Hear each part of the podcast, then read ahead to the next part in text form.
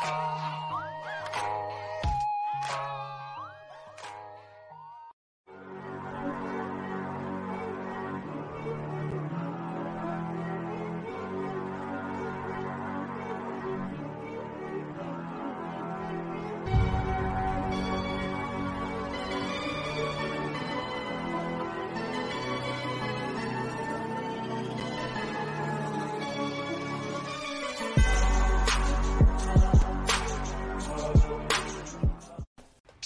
Good evening, good evening, good evening, ladies and gentlemen. In case you're wondering why I'm saying good evening, it's because we are coming to you late on this Monday.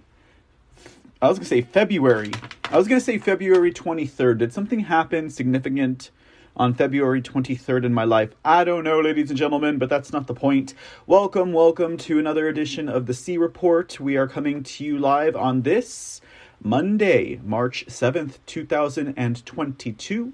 And I hope that everyone is doing well out there as uh, we get ready to do a late night edition. Oh, we're getting later and later, ladies and gentlemen. It feels like here. now, I know if you listen to us over at the podcast that. Uh, the times make absolutely no difference because you get to tune in whenever you please and at your leisure and at your pleasure but for my live stream audience, man, this has got to be pretty rough, right? Anyways, I apologize for coming on so late tonight, guys. I had uh, I had errands to run this morning quite early, so uh, taking care of some business there. Very, very tired after uh, an early dinner.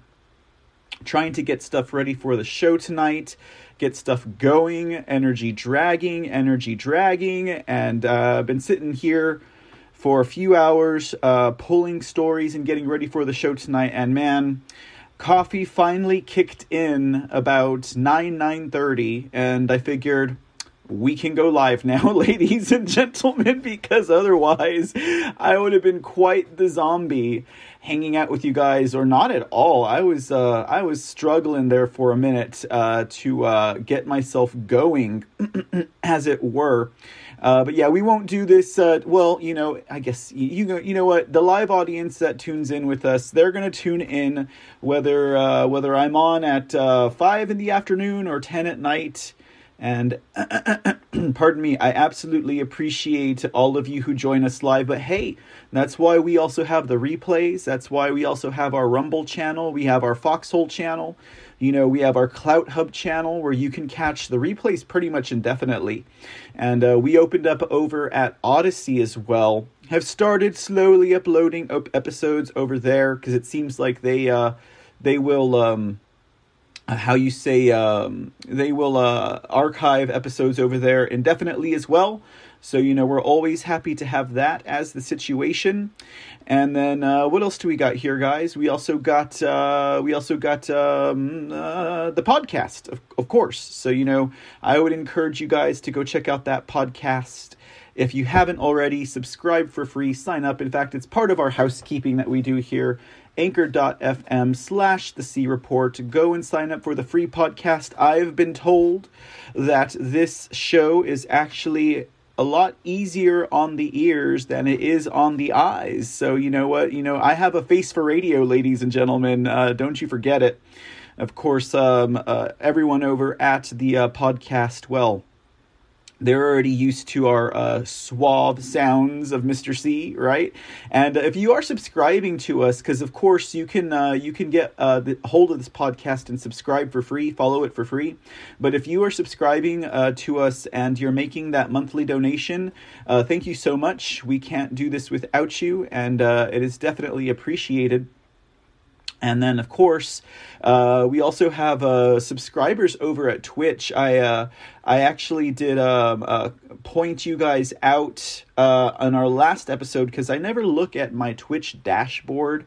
So uh, I was actually surprised. Deplore Laura, thank you for subscribing at a monthly uh, tier one. Uh, we had another one in there as well. I said your name yesterday, but uh, you never come out to play in the chat. So I guess I just uh, had not realized. But thank you again if you are subscribing to us over at uh, Twitch. Now, the other one's a Prime subscriber, so that's actually kind of cool. I mean, I don't know what that means in the world of Twitch, but I thank you for your support as well. Uh, and I will get your name out and ready for the next episode. I promise you.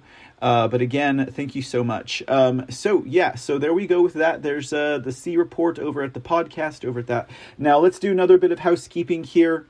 Uh, as some of y'all may be coming familiar, we are accepting. Uh, we we have an open call for submissions for the patriotic uh, creative types out there, whether they're writers or artists, photographers.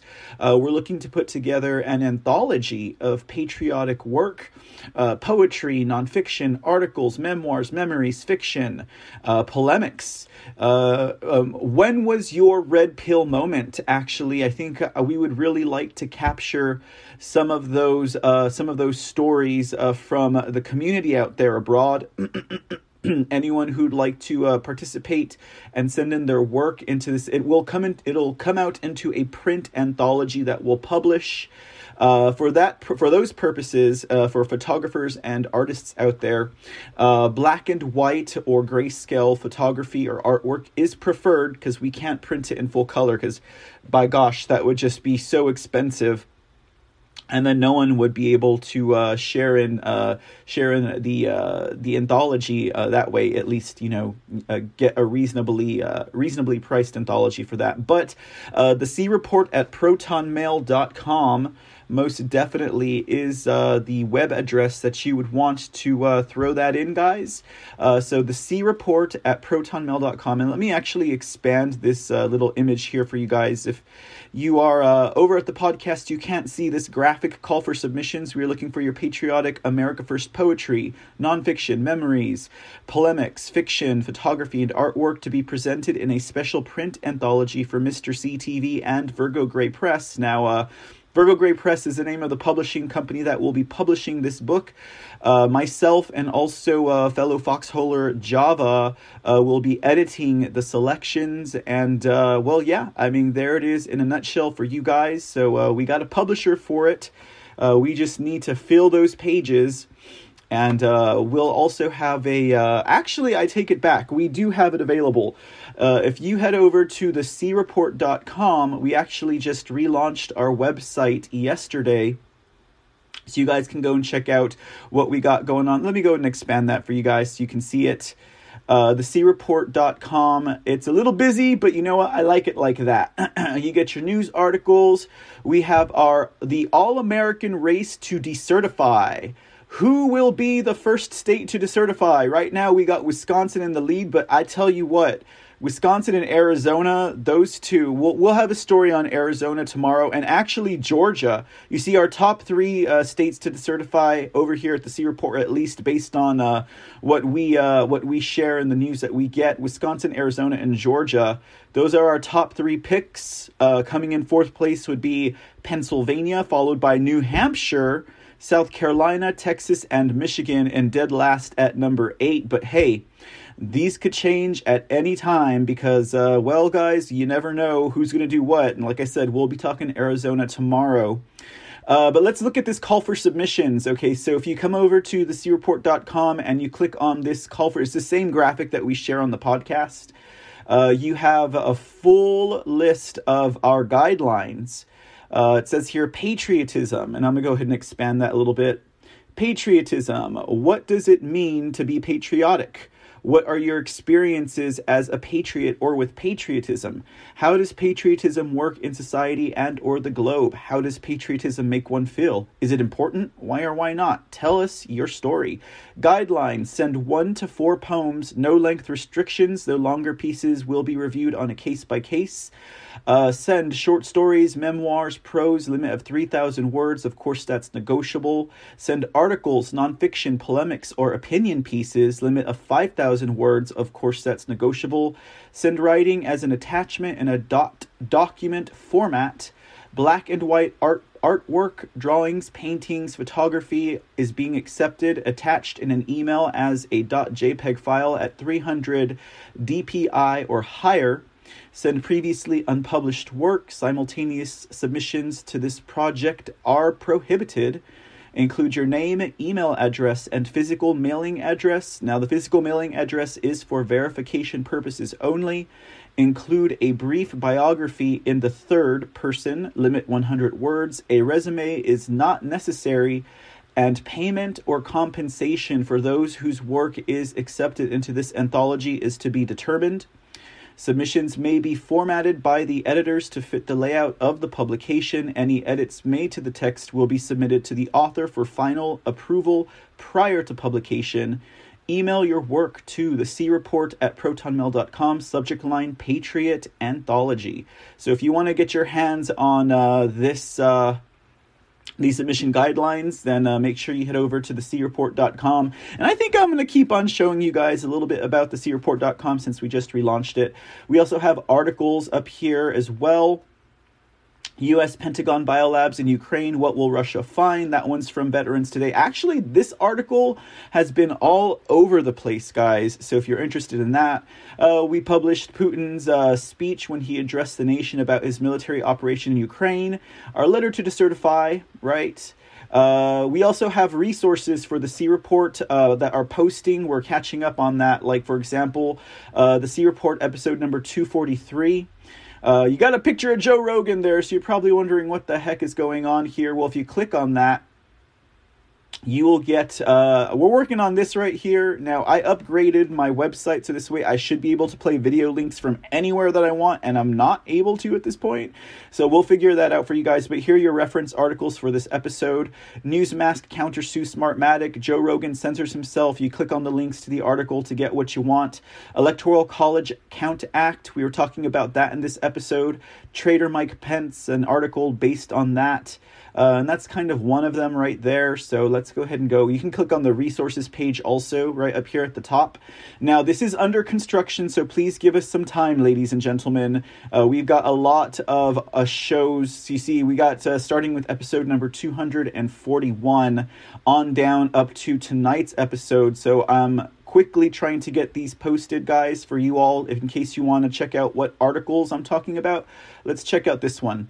Uh, the C Report, episode number 241 Texas Sham Forensic Audit, South Carolina's Election Canvas, Deep State NATO False Flag Planned, and New Hampshire Election Audit Round 2. So, uh, again, uh, this will eventually have the actual episode posted here as soon as I get uh, with uh, my. As soon as I get with my website um, um, host and see what's going on there, because I paid for it, so you know I need to be able to have it. Uh, reference articles Windham, New Hampshire audit. So you got your art- articles there. North Carolina election fraud. So there's some articles about that there. South Carolina election canvas. Texas sham forensic audit. And then video references also. So this is uh, that uh, State Department briefing uh, where where little little Ned, what's his name, Ned Price, was like hammered by a, a veteran uh, um, a press agent uh, controversy in Windham. So, you know, uh, doing the best I can here to give you guys the reference links, give you guys the sauce. And uh, yeah, I think that's about it. I think I'll let you guys explore the rest of this website for yourself, thecreport.com. We got some refer- resources here Capitol Switchboard phone number, Senate website, and then also this here is their, uh, their hearings scheduling and also the House of Representatives hearing scheduling. Because, uh, you know, if we're going to have hearings, it's, you know, you can go there to figure out what they got coming up. Uh, just some other stuff here, guys. You know, we'll have a Mr. C in the Dark page coming soon, a Lone Star News page coming soon, and then of course, uh, click on the little woke Milley for a little surprise. And then this here's your election integrity letter that shows you all of the uh, all of the um, representatives and senators who have signed up to either audit or decertify. Join our email list so you can keep up to date with us and you can uh, beat big tech. And then, of course, some aggregated news for you guys, some stuff that we might not be able to cover on the website itself. So there you go, guys. TheCreport.com. It's because of you guys I'm able to do all of this stuff, and uh, I, I just love to uh, do this. So, uh, well, I hope that uh, I hope that is satisfactory for the viewers and the listeners of this show out there, ladies and gentlemen. TheCreport.com. Go check it out. Uh, let me dip into chat room real quick before we get underway. Of course, we are live at Twitch, Rumble, and CloutHub, as well as always the Foxhole and uh, voxholandpill.net. Akira is in the house. Akira says, uh, Mr. C, I sent you a DM several days ago. You were looking for artists. I be, ooh, cool, Akira. Awesome. Well, I'll have you know, Akira, that I uh, checked my email. Actually, let's let's pop it open. Did you, Akira, Akira, Akira, Akira? I don't see you, Akira. Oh, wait, wait, wait. Did you send me an email through uh, if you sent it through pill.net, I should see it. I've actually been pretty good about keeping up with that, but I don't see you in my uh, I don't see you in my inbox at at uh, pilled if that's what you're talking about, Akira, Or are you? No, I don't see you here. Okay, Kira, uh, either send it again or if you sent it through my uh, creport.com email, uh, I'll go check on that one for sure. But thanks for uh, thanks for getting me uh, some notification on that, Kira. I'll definitely respond to you. Good evening, love warns, Miss Red Panda. It's good to see you, ma'am. It's been a it's been a minute since we've seen you. I hope you're doing well and you're staying warm because when I went to go run my errands today this morning here in Texas, yeah, I was like I didn't realize it was kind of chilly out and uh, you know, I was like, I was afraid I was getting sick. Um, I don't think I am. And interesting enough, I had a doctor's appointment. Everything's going fine, except apparently my blood pressure has been consistently high. So I need to uh, either stop smoking or start uh, walking more. But, you know, we're not going to worry with that right now, right? Uh, Relanon, good evening. Thank you for donating 117 gold pills, sir. Good to have you in the audience. Uh, howdy, uh, Pilled by the Rabbit. How you doing today? And uh, oh yay! Akira says that uh, they uh, subscribed on their iPhone to uh, to the C Report. Thanks for doing that. Uh, we got demonetized over at our uh, podcast, so we have to pass a certain threshold of listeners in order for us to be monetized again. So uh, the more of you guys subscribe and the more of you guys tune in, uh, or you know, even if it's listening uh, once a week or so, um, or just the episodes that you miss live, uh, definitely helps us out here at the C Report, so we can get our audience numbers up. One two three SKG. Good evening, ma'am, and thank you for go donating the can. Bubbles, it's good to see you. All right, guys. Excellent, excellent, excellent. Now, I, I, I hope this doesn't, uh, I hope this doesn't spoil it for anyone. But uh, I would, I would say that I actually I haven't talked to Java about this, but um, I'm, I'm not too particular about publishing artwork from anonymous avatars. So if you are going to be sending your work to the uh, publication, uh, you might want to consider that. Um, I'm not. I'll have to get with Java on that, but I I'm not really for. I'm not really pro publishing pen names and avatar names and anonymous names. I want the real deal Holyfield. Now's the time to stand up. Don't be a fair weather patriot, guys. Put your name. Sign that document like John Hancock. And you know, if you if you want to send your work over to the publication, uh, well, I want to see some real names there, guys. I don't want to see. Uh, I don't want to see uh, any uh, any. Uh, but that's just me. I'll get with Java and see what he says. But um, I don't know, guys. Okay, cool. All right, uh, let's go ahead and jump into tonight's episode, ladies and gentlemen. I actually have a lot of stuff to cover as late as we are on tonight. Uh, we have a pretty poignant show. Uh, we are going to be doing some Russia talk, guys. So, uh, well, at least you got the heads up. And then you also are going to see some uh, swamp creatures on tonight's episode. So, there's another heads up there, guys. Uh, Trump leads at the C report. So, let's see what President Trump has to say by way of his statement. We got a statement coming from the Prez today, and it's about Bill Barr. Bill Barr, the B 2 bomber. Big old beluga whale Bill Barr. The, uh, I wish there was a B, the betrayer. There we go. I need another B for that consonants. Bill Barr, the B 2 bomber, betraying beluga whale Billy Barr. Uh, now, according to President Trump's statement, it says Bill Barr said and just reiterated that the Trump campaign was spied on, but did nothing about it. He then said mail in ballots are prone to fraud and did nothing to catch the fraudsters. He was so afraid of being impeached that he went to the other side and they left him alone. Barr was a bushy who never had the energy or competence to do the job that he was in place to do. Yeah, never had the energy or the competence. You know, I had a lot of faith in Bill Barr when he first came out. You know, it wasn't until about December of 2020 where I was just like, this man is a traitor. And he never had any intentions of uh, really going the whole way with President Trump, with going the distance, right? You know, now President Trump says he he says it's because uh, Bill Barr was afraid of being impeached. You know, and I just I don't really agree with that. I don't think Bill Barr was afraid of being impeached. I think he was going back to his roots. You know what I mean? He was going back to his daddy's roots. He was, I mean, uh, he he was CIA, all this stuff with Bill Barr, and you know, it's very interesting too, uh, because there was a photo that I was going to put on. Here it is, right here, guys. Since President Trump mentioned that Bill Barr's a bushy, well, there is a young Bill Barr with none other than who? That's right, the pedophile Nazi grandchild himself, or is it? Uh, it was son of a Nazi, right? Son, that that ruthless son of a Nazi. But yeah, there's young Bill Barr now, uh, Bill Barr, I mean, he's Bush administration all the way, guys. Bush administration all the way. Daddy Bush, right? The pedo Bush, right? And uh, you know his work with uh, with his his legal viewpoints, right? Those went to uh, those went to help with uh, what, what was it? Was it in uh, Central America? Was it Nicaragua? Where we went in there and we basically uh, kidnapped the president because of a legal note that uh, Bill Barr had written, and the Bush administration felt uh, confident that they could do what they want. Yeah, Bill Barr. For shame, for shame, Bill Barr. We knew all along, sir. Well, I mean, if we'd listened to our gut, of course, I didn't know much about Bill Barr when he hit the scene. Uh, you know, it took a little bit of digging into his past and the work that he's done uh, to kind of figure out uh, whether or not this man was scared. But really, I had no sense, uh, I had all confidence in this man until about December of 2020.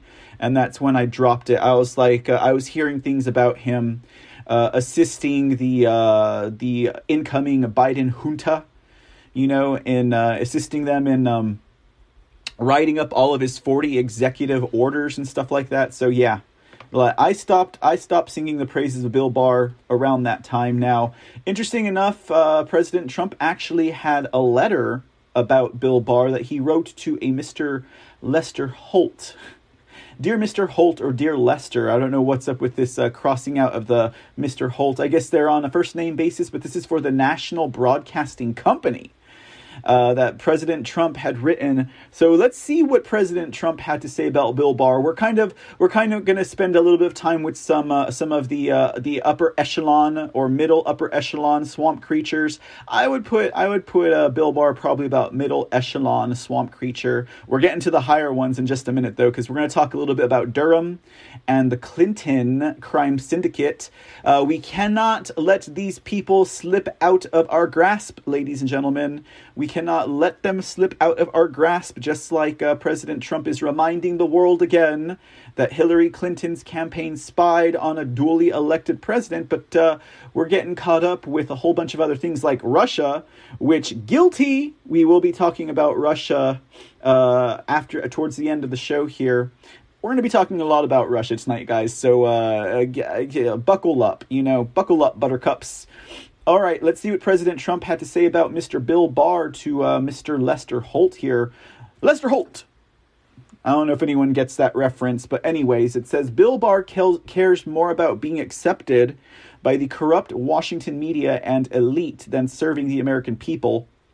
He was slow, lethargic, and I realized early on that he never had what it takes to make a great attorney general. When the radical left Democrats threatened to hold him in contempt and even worse, to impeach him, he became virtually worthless to law and order and election integrity. They broke him just like a trainer breaks a horse. Despite massive amounts of evidence with far more, produ- uh, far more produced after his leaving, he refused to go after the fraud and irregularities that had so openly taken place in the 2020 presidential election. It was sad to watch. When he stated that there was no fraud in the election, it was a virtual joke to anyone that knew what had actually gone on, in particular within the swing states. Enclosed is yesterday's Wisconsin report talking of widespread corruption. Pennsylvania, Wisconsin, Georgia, Arizona, and many other states are now studying the disgraceful events that took place. In fact, William McSwain, the United States Attorney for the Eastern District of Pennsylvania, stated that Barr did not allow him to look into the many corrupt things that happened in Philadelphia. Now, that was something else that came out in December of 2020 when you had the hearings by uh, uh, Trump's um, um, lawyer team as well as Rudy Giuliani going into six different areas and holding these uh, these uh, election fraud hearings. Of course, the judges threw all of these out. They dismissed the cases, so none of the evidence was ever submitted to court, which is the number one factoid that allows the left and the media and all of these pundits to say that there was no election fraud. They never found any evidence. Well, of course they didn't have evidence because the judge dismissed it without looking at the evidence. And so, since it wasn't submitted into the court of law, this little uh, this little uh, lie of omission can flourish in the la la land of the uh, of the lefty libtards and all of those individuals, guys, because technically speaking, on a technicality, they ain't lying, but they're lying, ladies and gentlemen, and we know that they are. Now, it was around this time that you had this McSwain fellow from Pennsylvania. Uh, he wanted to he wanted to look into the fraud, and Bill Barr stopped him dead in his tracks. We read a letter from this guy's uh, months and months ago, uh, but that is another factoid. Now that was another reason why Mr. C lost faith in Bill Barr. Okay, aside from all the other rumors I'd heard about and uh, him doing nothing, basically just uh, moving moving slower than a turtle after visiting a buffet is what Bill Barr was doing. Like uh, he was basically just resting on his stomach the entire time. Not fat jokes, not fat jokes at all, ladies and gentlemen. I don't care if Bill Barr is the B two bomber, big old beluga whale Billy Barr betrayer. Now it says here, uh, Bill Barr was a big disappointment to me as Attorney General. He was afraid to act and usually did not. Even the Mueller investigation, which came out with a finding of no collusion, should have gone much faster, especially after knowing all of the information that was available and already at their disposal. As everyone now knows, my campaign was spied on, and Bill Barr did nothing about it. Comey, McCabe, the two lovers, and everyone all the way up and down knew what was happening. But Barr did not want to upset the apple cart because then what else would he eat? Uh, President Trump did not say that. For those of you who are listening, I said that. I would imagine that if the book is anything like him, it will be long and slow and very boring. I made many great appointments during my administration, and we accomplished more than most administrations could even dream of. But Bill Barr was not one of my better picks. He crumbled under the pressure and bowed to the radical left, and that is not acceptable. Now he is groveling to the media, hoping to gain acceptance that he does not deserve. All right, more pages from President. He wrote a long love letter to Lester Holt about Bill Barr. It goes on to say On your question regarding the Department of Justice and the President of the United States, as President of the United States, I am the chief executive who is responsible for the department heads, which includes the Attorney General. When I saw that the Department of Justice was not doing their job, I have every legal right to ask them to do so, in accordance with the law and the Constitution. That has nothing to do with my personal legal interests. Antifa, Black Lives Matter, and so many others have gotten away with literally murder, where others have been, in many cases, persecuted. Not prosecuted, persecuted. It is now a fact that my campaign was spied on. This is treason that has now been confirmed by John Durham. Bill, uh, Bill Barr was unwilling or unable to act in a timely fashion on this and other important matters. With respect to prosecuting political rivals, it was just the opposite. Despite the many crimes committed by the Biden family, I did not push Barr to go after them. While the things were while the things done were legendarily corrupt, I thought it would be inappropriate for me to get personally involved.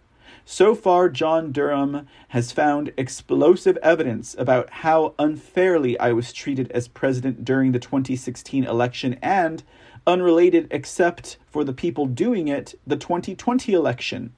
If people were corrupting the elections of our country, yes. I believe that that evidence should have been given to the public prior to the next election, as opposed to after it. The public should know the facts before voting. As it turned out, they spied in 2016 and, if possible, did far worse than that in 2020. They rigged the election. See Time magazine cover story. Ah, you know which one he's talking about, right, guys? He is talking about the Time magazine story that was published back in February of 2021, where uh, they admitted to doing all of this why they admitted to doing all of this, I don't know, ladies and gentlemen. Uh, was it a piece of hubris? Was it a piece of, we want to make sure that everyone knows who exactly saved our country from President Trump? Is it because they wanted everyone to know who the glory hole pigeon should have been? I don't know. I don't know, but they did it and they published the story in Time magazine. And well, uh, the AFL CIO had a lot to do with this. Big business and big corporations had a lot to do with this. Mark Zuckerberg obviously had a lot to do with this. And all of the little RINOs and all of the Democrat libtards, all of them were involved in this entire, you know, and so it goes a lot deeper. Now we're finding out exactly how they stole the selection through fraud. We're finding that out uh, every day. More and more information is coming out, okay? To the point that we have basically Arizona and we have Wisconsin fighting over who's going to decertify first, okay? This is exciting times right here, guys. This is history that we're watching unfold. And, uh, and, and, but the thing about it is that they could not have gotten away with this if it were not for bigger interests such as big corporations, big business, and big uh, big um, uh, AFL-CIOs.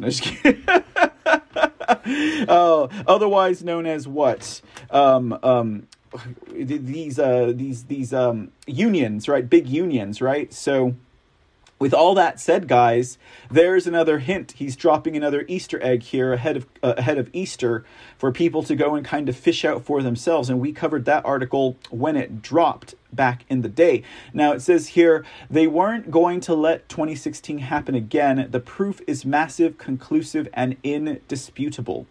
Now, on your question regarding events of June 2020, Barr's lack of energy, drive, and curiosity led me to say things to him that should have never even been necessary. But he was so lazy and cowardly, he just never quit. He just never quite understood what was going on. He did not want to stand up to the radical left Democrats because he thought the repercussions to him personally, in the form of their threatened impeachment, would be too severe. In in other words, Bill Barr was a coward. The riots were all taking place in Democrat run and controlled areas. I felt they were the responsibility of the Democrats, and I gave those Democrats the opportunity to properly take care of the various situations. After a period of time, however, I would then bring in the National Guard or military when it was clear that the Democrats were not able or willing to control the ridiculousness that was taking place. I did get involved in Portland and Minneapolis and was ready to get involved in Seattle, but when they found out I was sending in troops, the Antifa takeover of a portion of the city ended rapidly. The troops were ready to go in. Now, on your question regarding the statement on the December 1, 2020 meeting, it is incorrect and a total fabrication by Bill Barr.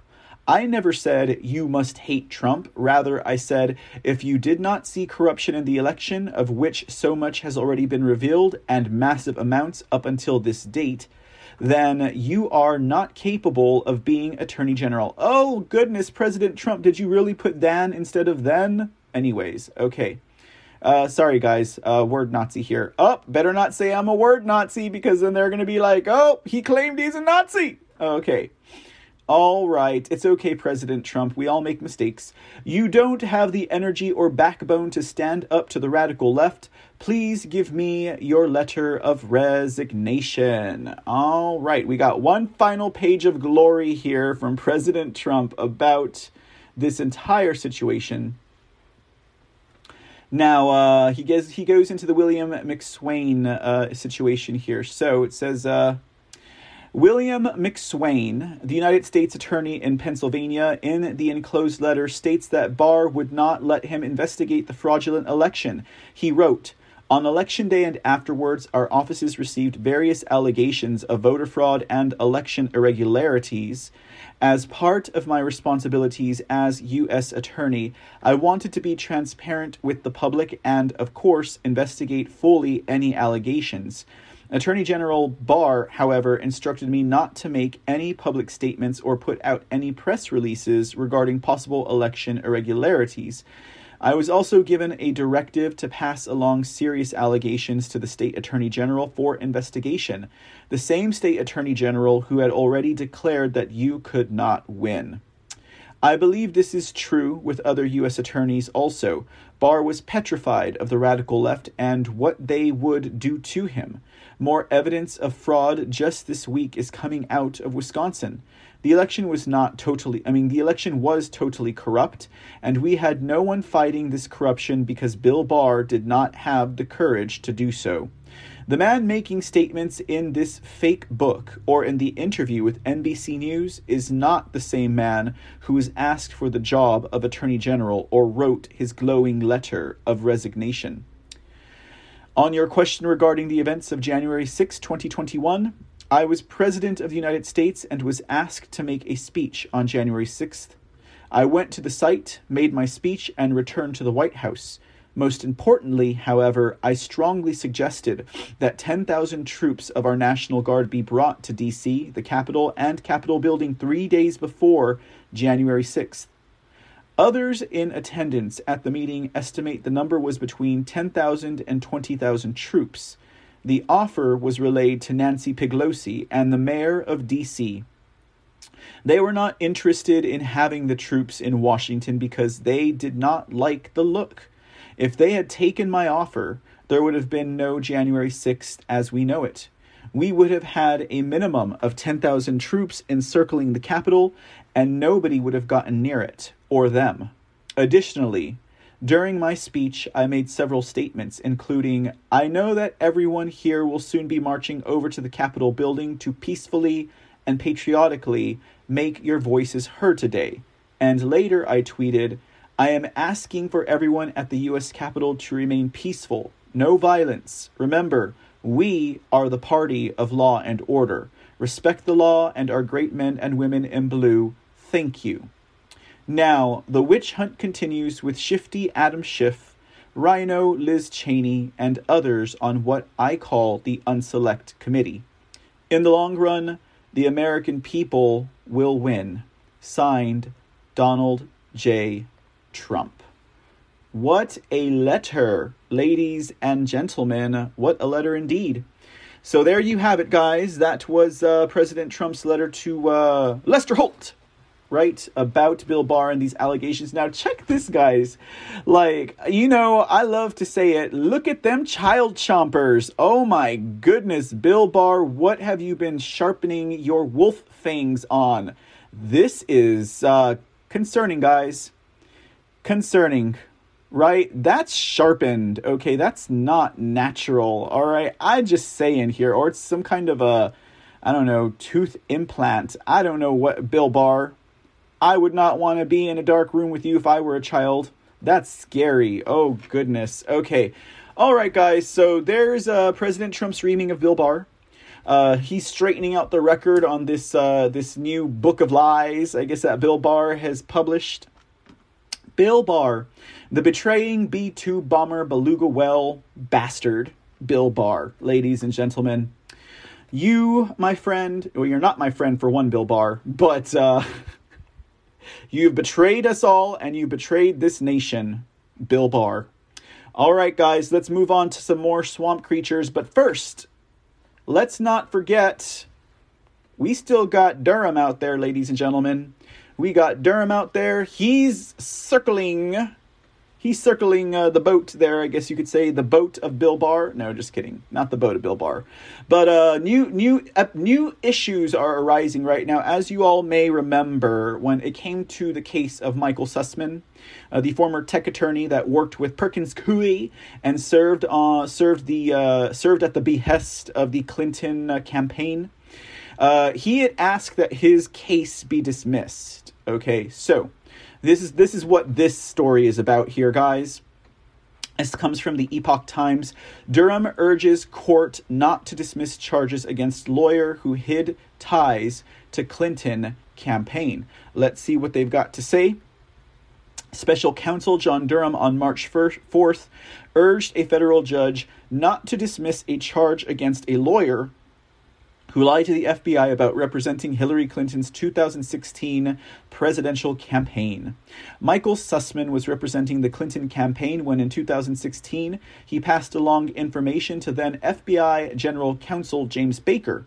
James Baker of withholding cell phones fame his lawyer says the documents raised national security concerns, while prosecutors described them as purportedly detailing a covert channel between a Russian bank and the business of Donald Trump, Clinton's rival at the time. Sussman was charged with lying to the FBI because he falsely told Baker he was not providing the allegations to the FBI, FBI on behalf of any client despite presenting the information on behalf of the Clinton campaign, prosecutors say.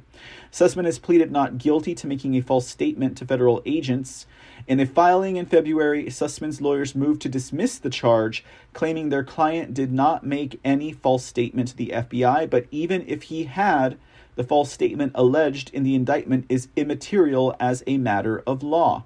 Allowing this case to go forward would risk criminalizing ordinary conduct, raise First Amendment concerns, dissuade honest citizens from coming forward with tips, and chill the advocacy of lawyers who interact with the government, the filing stated.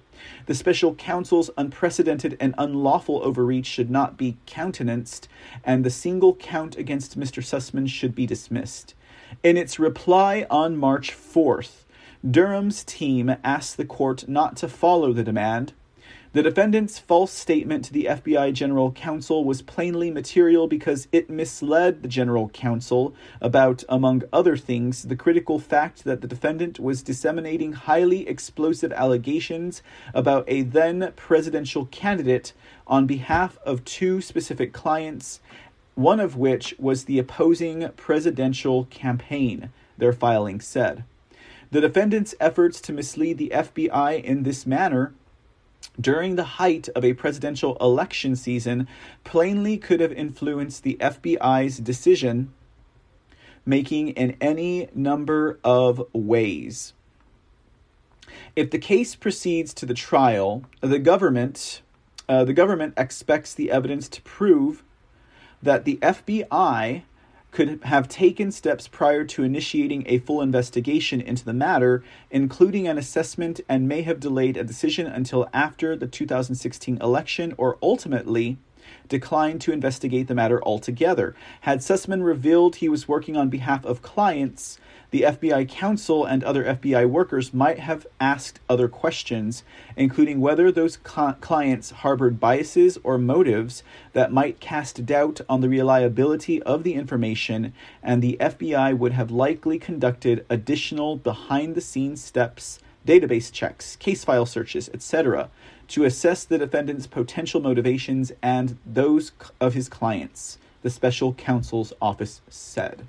U.S. District Judge Beryl Howell, an Obama nominee overseeing the case, will now decide whether to dismiss the charges against Sussman.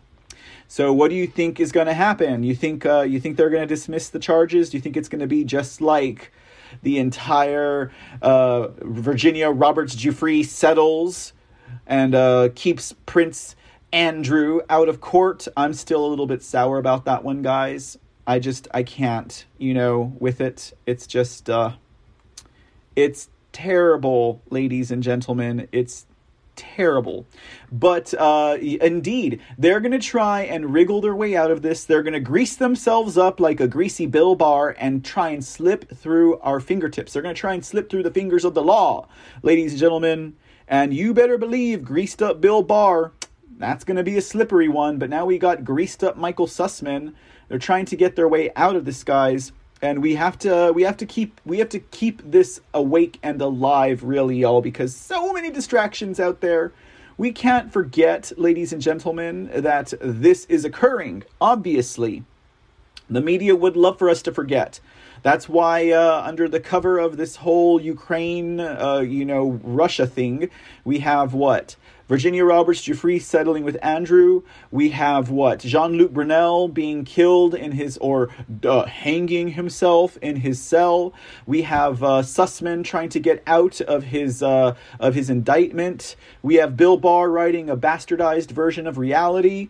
And uh, we have the Clintons coming back again with another global initiative because you know what?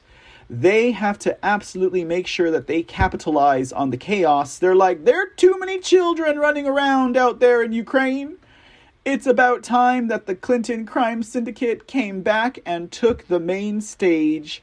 Ladies and gentlemen, we don't like them, but for some reason, these guys, they just don't know how to go away. It is uh, one of the furthest things from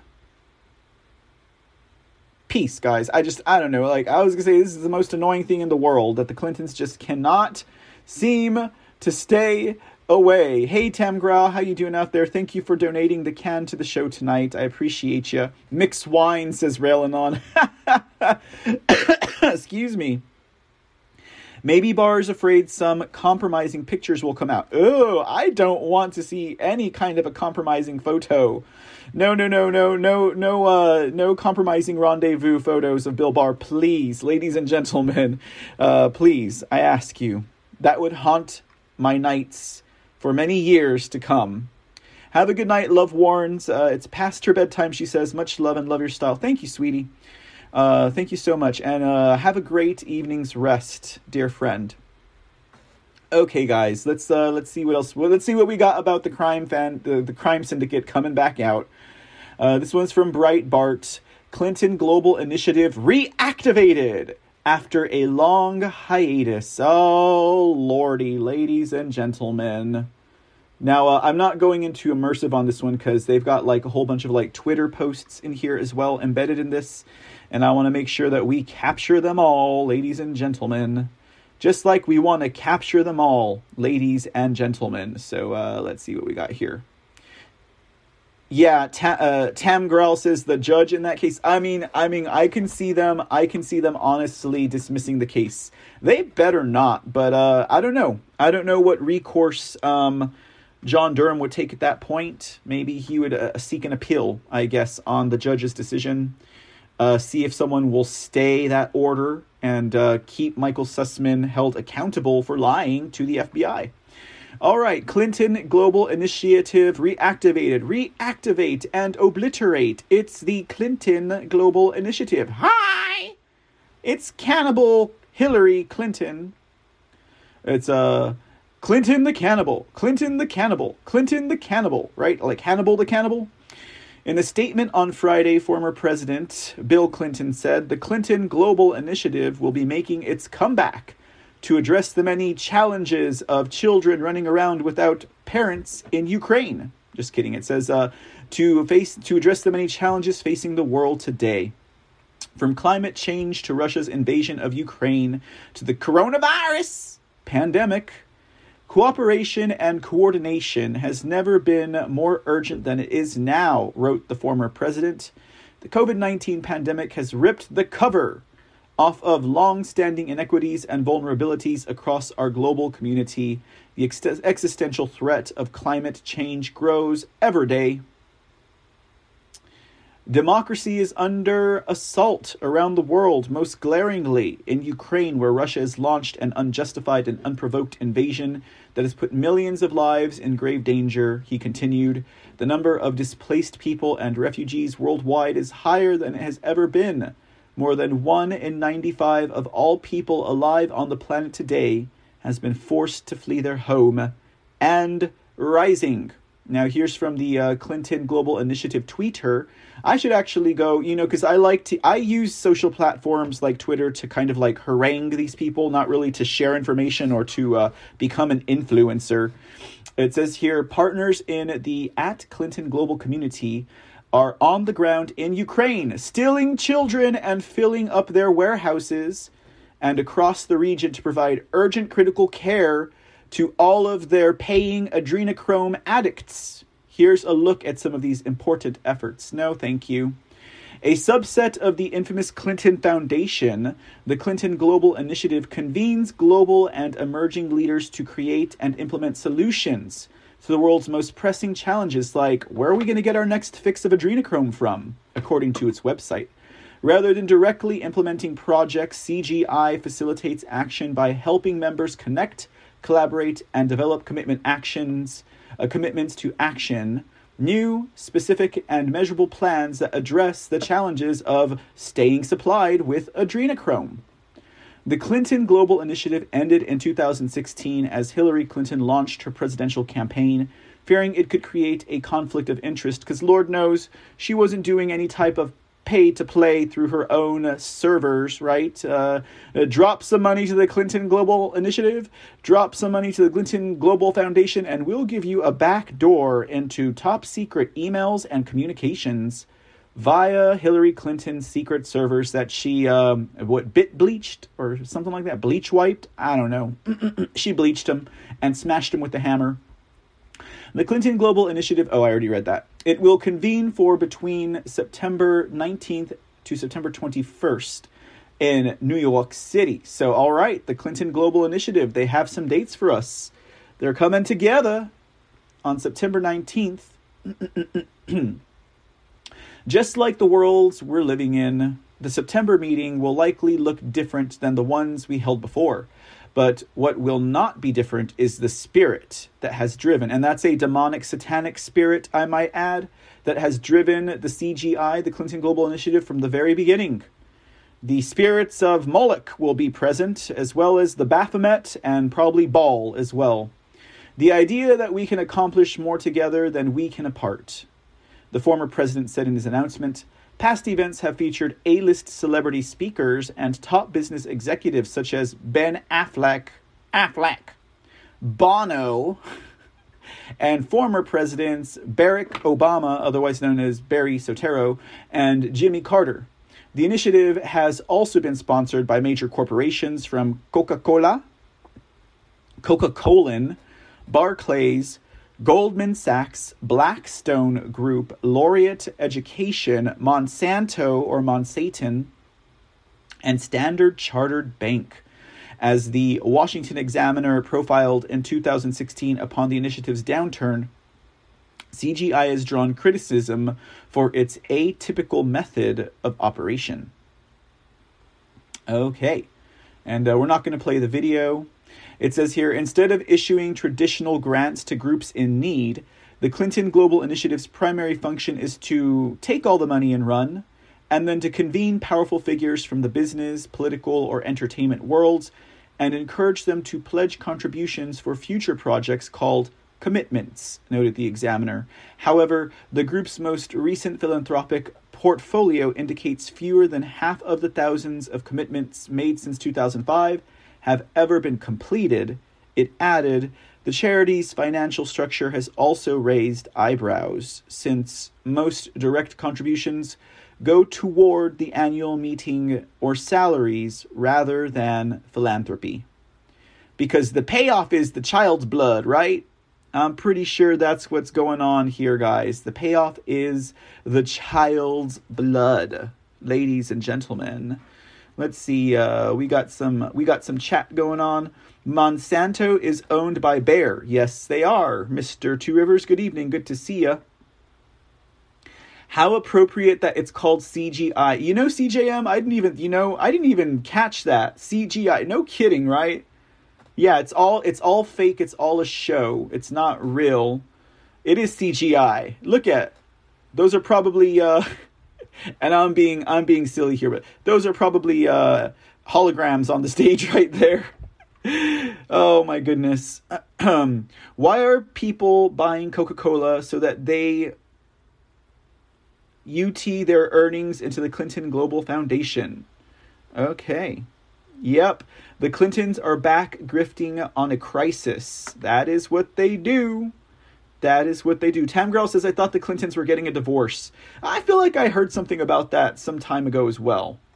Couldn't tell you if they are, though, or not. So, uh, well, there you have it, guys. The Clintons are back with their Clinton Global Initiative, their CGI fund.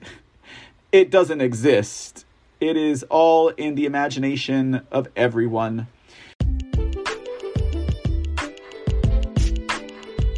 What's up, ladies and gentlemen? It's Mr. C from The C Report, and I'm stopping in for just a sec to encourage you guys to head over to thecreport.com.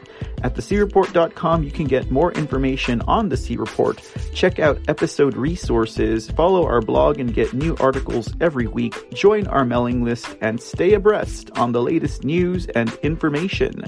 That's right, head on over to thecreport.com. That's www.thecreport.com. And be sure to follow us on our social medias Truth Social, Rumble, Twitch, CloutHub, and Pilled.net.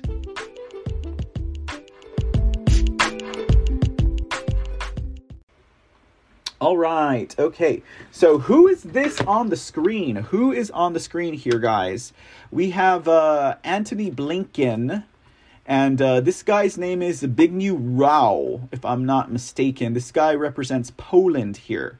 So uh, we're going to talk about Russia today, guys, but we're going to talk about we're going to talk about what the deep state's saying. We're going to talk about what the Pentagon is saying.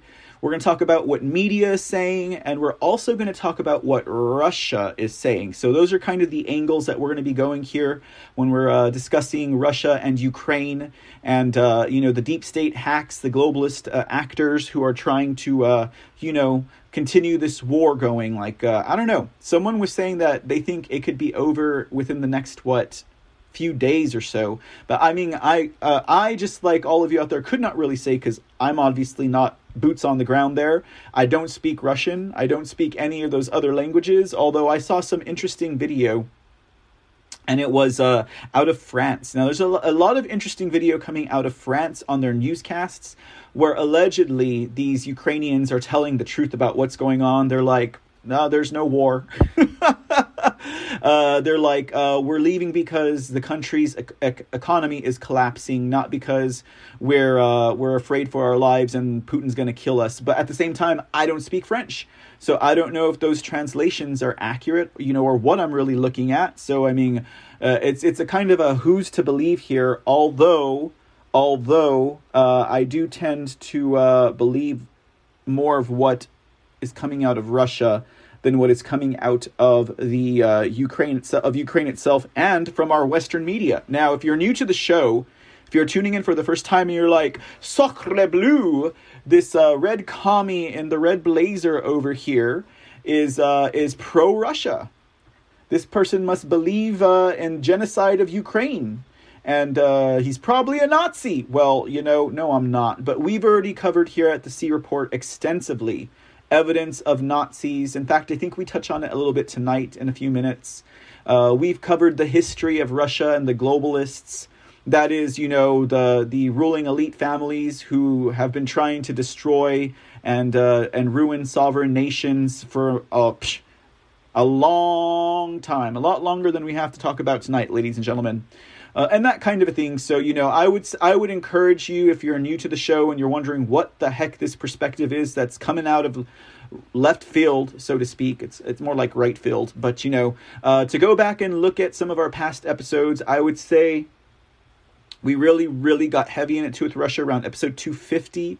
Okay, but we've been covering the Russia Ukraine geopolitical perspective since Kazakhstan back in January, on January 2nd. When Kazakhstan happened, we really started to turn our eyes onto that part of the world, started doing some studying, start doing some reading, some research, uh, which already was uh, which was being coupled on top of some stuff that I already knew about Russia's history in regard to the globalist or the elite, um, the uh, all well, for lack of a better phrase, the uh, the uh, bloodthirsty uh, Satanist baby eaters out there who uh, have been uh, the the bane of man's existence for God knows how long, right? Okay, so let's talk about uh, Blinken here and uh, Putin, because I mean not Putin, about uh, Poland here, because as you guys know, you know, uh, uh, Ukraine keeps on putting pressure, keeps asking for the support of NATO and the NATO allied forces, right? To come in, send us some airplanes, send us some some warplanes, send us send us something, please. Don't send us just blankets and, and don't just do sanctions, okay? Now, I have an episode coming up about Zelensky, okay? A lot of stuff is coming out about Zelensky right now that I'm still trying to uh, get parse through and to kind of like formulate into an episode. So I would say definitely expect an expose on Zelensky coming up very soon. Very interesting stuff, guys. That this man not may not be whom he presented himself to be from the jump. And we all know that he's an actor. We all know he's a comedian. We all know he's a very talented pianist, okay? But um, uh, that aside, guys, you know, his willingness to work with President Trump was one thing.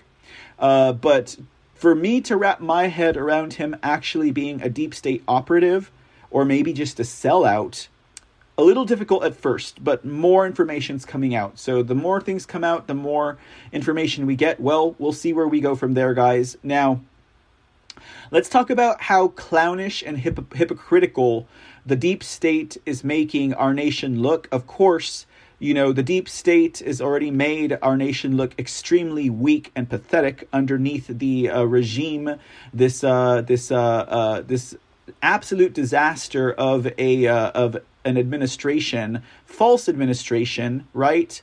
Uh, it was only by means of destroying, of of uh, defrauding and uh, committing treason against our nation and the American people, all the constituents, that they were able to get this clown into office, at least optically speaking. Now, one thing that I'd like to keep in mind here is that for as much as much heat that they try and put on Russia, and as much promise as uh, this uh, current fake administration puts on Russia. I mean, aside from still buying oil from Russia, still empowering, enabling, and enriching this supposed aggressive, uh, um, you know, terrible country. Uh, they they don't seem to be doing much but piddling their fingers, right? Even the Pentagon, and we're going to talk about the Pentagon a little bit. Even they are not really able to do much. They have this one guy that goes on and does these Pentagon briefings about Russia, and he just looks like a scared old man. I would say a scared little boy, but he does not look like a little boy. He acts like one. He looks I don't know. I just, no no sense of strength or confidence coming out of the Pentagon spokesman. That's for sure. But uh, how are they making us look foolish and clownish? Well, take for example what's going on with Poland. Okay, now, you have Anthony Blinken basically coming out and saying that uh, it's confirmed, you know, uh, the Polish government is going to send, uh, you know, a warcraft, you know, warplanes to uh, Ukraine to support Russia. I mean, to support Ukraine. I apologize. And almost immediately, Poland comes back out and says, ah, we never said that. Stop posturing. Stop lying. Okay, that's pretty bad, guys. That's pretty bad when uh, it's just like you have uh, Senator Flimsy Lindsey Graham going out there saying that we need to assassinate Putin. Like, who does that, right? Who does that? And uh, and then immediately he's getting uh, the kibosh because of what he said and done is not a good thing. It's not a good look, and it's definitely not uh, that's not something that a good human being says and does, guys. I don't care what situation you're in. Aside from that, it's uh, endangering the country making statements like that. But here we got this article from the Gateway Pundit. Again, I'm not I'm putting it into immersive because I think there's a, uh, you know, like a little um, inserts that I want to make sure we get to see here. Clown show: Poland refutes Secretary of State Blinken's claim that it will send its fighter jets to Ukraine hours before the interview. So it was before, not after. That's pretty bad. Uh, pictured here is Antony Blinken and I guess uh, members of the uh, Polish community uh, security forces. Now it says here on Saturday, uh, Joe Biden's sec- Secretary of Snakes, Antony Blinken, traveled to Poland.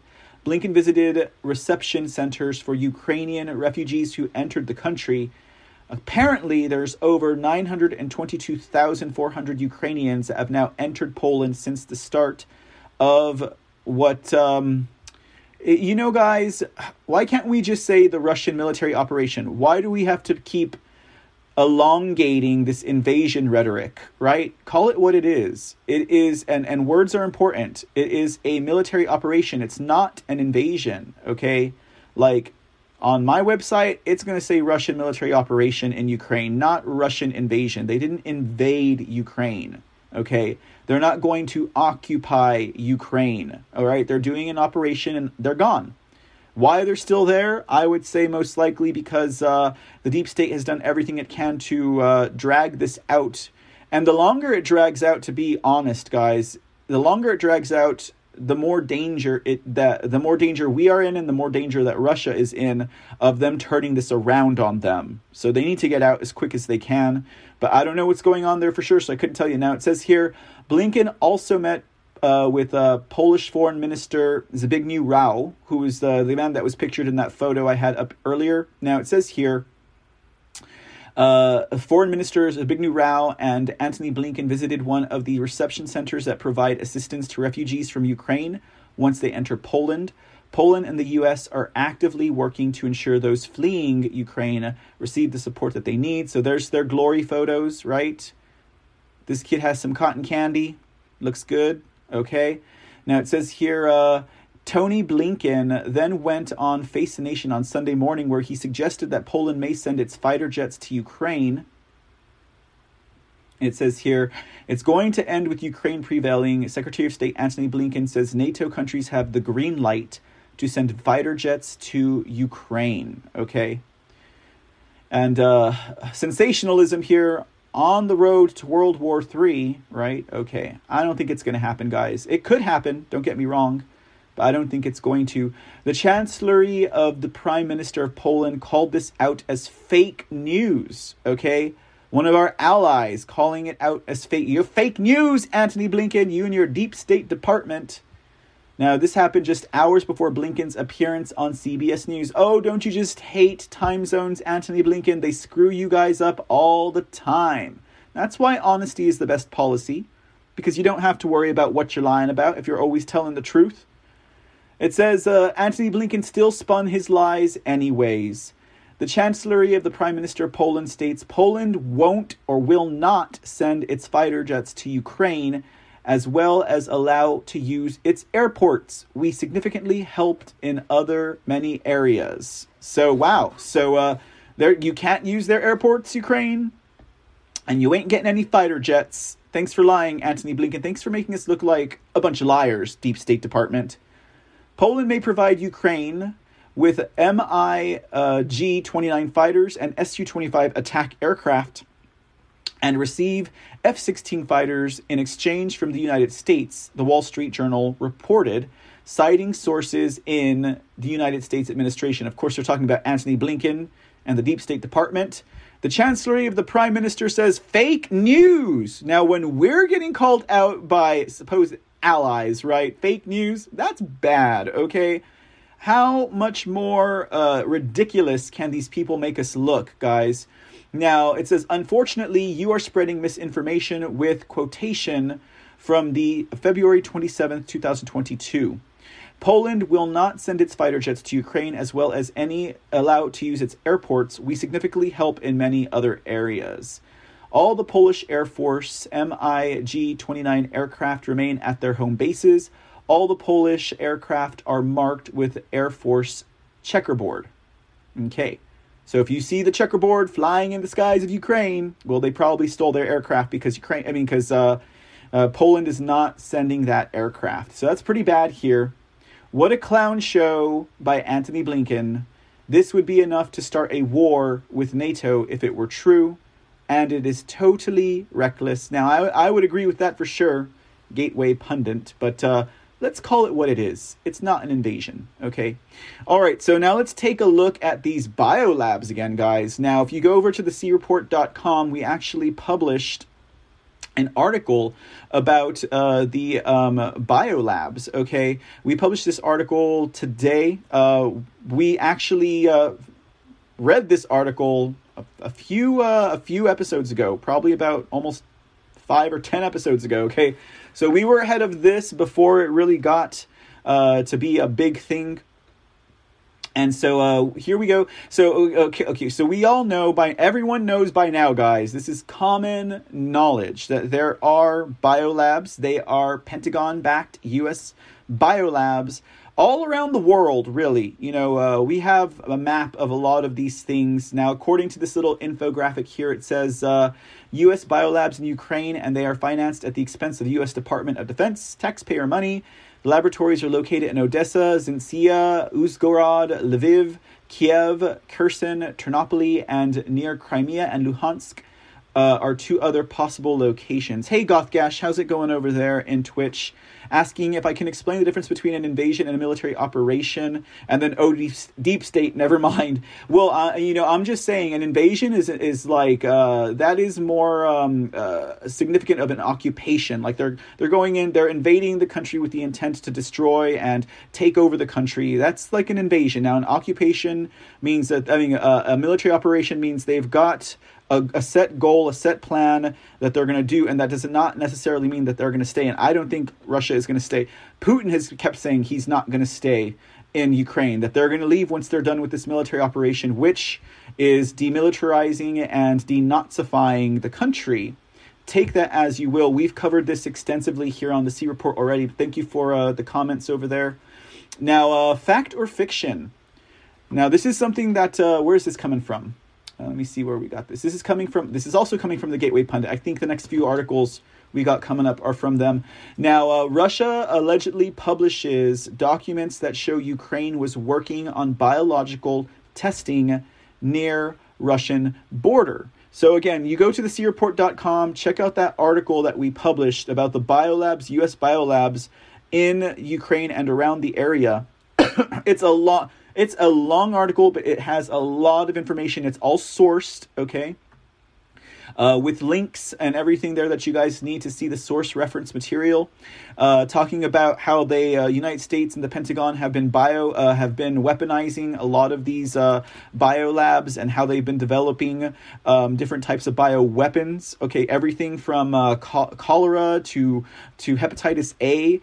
there have been outbreaks in that area, and they have the article pins down all of this information, so you can go ahead and reference there reference it there. So, with that in mind, let's see what this article has to say about Russia publishing these documents. Of course, because the question is fact or fiction. Were they really going after biolabs in Russia? We don't know. Now, I think it stands to reason that they might have wanted to secure these biolabs. Now, when we're talking about the cities where they they actually you know uh, shelled or they dropped uh, near these biolabs. There's also been a question of would Russia really go and take out the biolabs? Would they just drop bombs on them? Would they blow them up? Because, I mean, isn't that a little counterintuitive? Would that not, like, in essence, you know, uh, spread the disease and the spore and blow it into the atmosphere and then uh, release a plague upon the world? True, true, true. I mean, that's very true statement. So maybe there were military installations or military compounds or weapons set up around these biolabs. Maybe that's what they blew up. But uh, actual the actual biolabs may be just like the nuclear sites. They are securing those so that this way the globalists, the deep staters, anyone in Russia who are the bad actors they can't then weaponize those sites and release a plague or hold the world hostage or hold Ukraine hostage and say, if you keep doing this, Russia, we're going to blow up this nuclear reactor. If you keep doing this, Russia, if you keep trying to get the globalists out of Ukraine, we're going to release a plague. So that's that's kind of the war game tactic that I see. Again, I'm no professional and I a very very uh, I have not seen much of this world, but that is what I deduce. That's what comes to my mind whenever I think about these things. Let's check this article out. Fact or fiction, Russia publishes documents that show Ukraine was working on biological testing near Russian border. border. With all of the disinformation coming out of Ukraine since the start of the Russian invasion, it is difficult to discern what is real and what is fake. There were rumblings last week that biological labs and testing sites in Ukraine were linked to the United States. We chose not to report on these claims. Uh-huh. The bulletin in February claimed these reports were false and Russian disinformation, right? I don't know who the bulletin is, but apparently Gateway Pundit listens to them. It says, but today, ASB News, an organization that breaks news on Russia and its military, published documents Russia claims show biological testing in Ukraine near the Russian border. One document shows a list of the microbes being tested at the lab. Now, this is in Russian. So, you know, it's not going to do anyone any good here except for maybe Ankovanka if she's hanging out over there. It says at least one of the documents as RIA Novosti stamp on it. RIA Novosti is a Russian news site.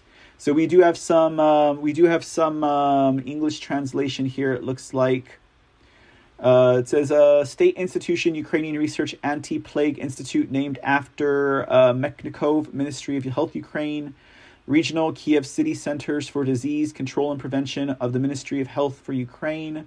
Uh, the Ministry of Health of Ukraine, in connection with the imposition of martial law in Ukraine on February 24, 2022, in accordance with the decree of the President of Ukraine from uh, February 24, 2022, requests to ensure the emergency de- uh, requests to ensure the emergency destruction of biological pathogens used to ensure quality management system laboratory tests in the attached order. Again, I mean, I don't know if that's real or not. I couldn't tell you.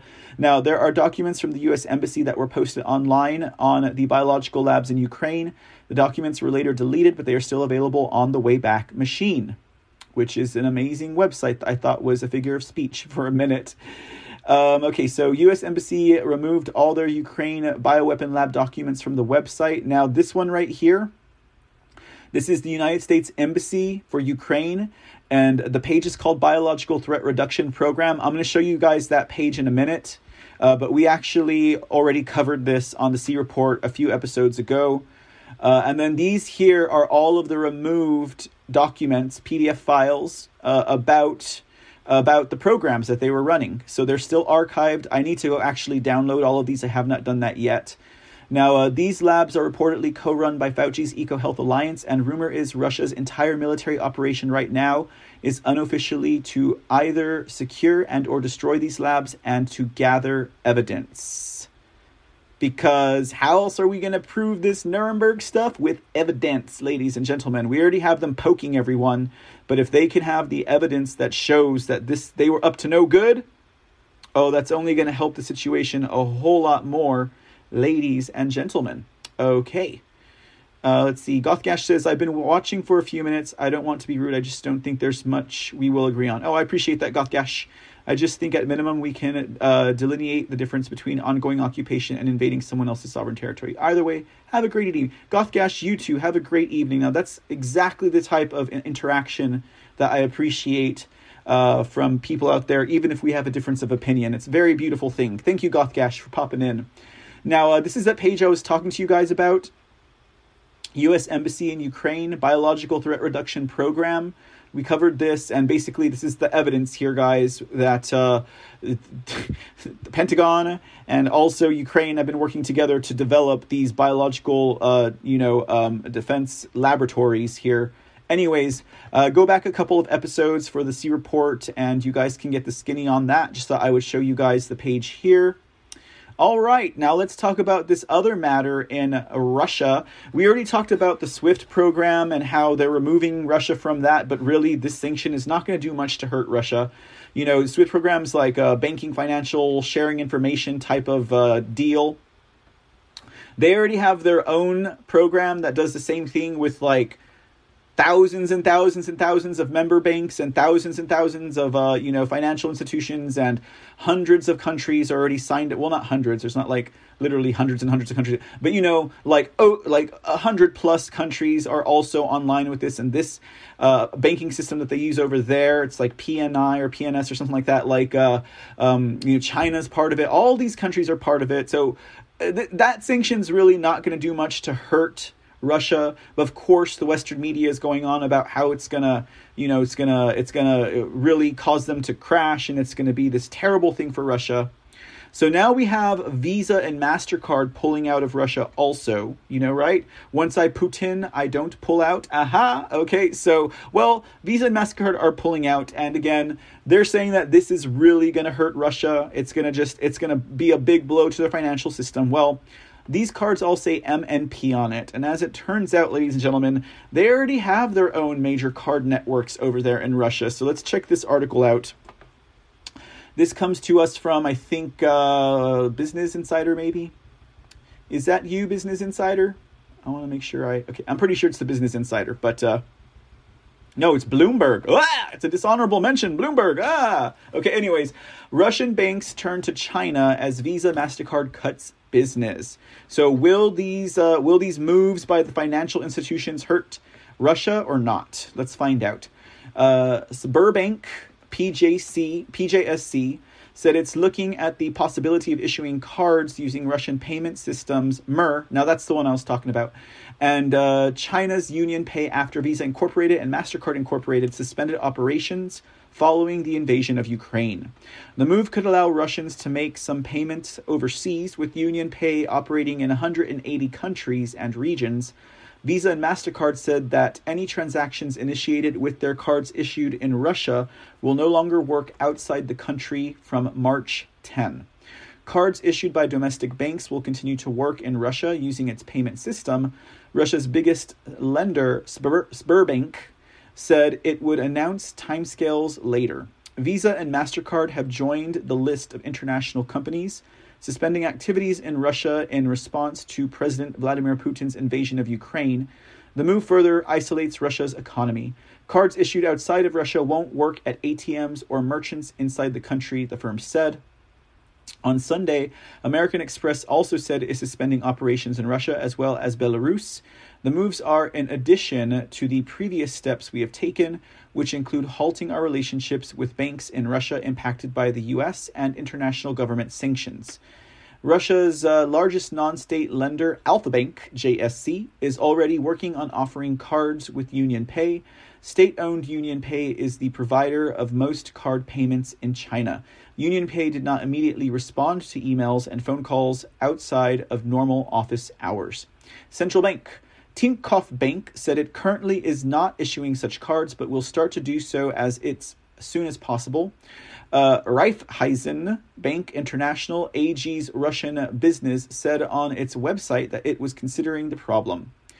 The Bank of Russia is also temporarily reducing the amount of information commercial banks are required to publish in an effort to limit the risks from international sanctions Starting with the statements for February, banks will no longer have to release accounts prepared to national standards or make any additional disclosures on their websites, the central bank said in a statement.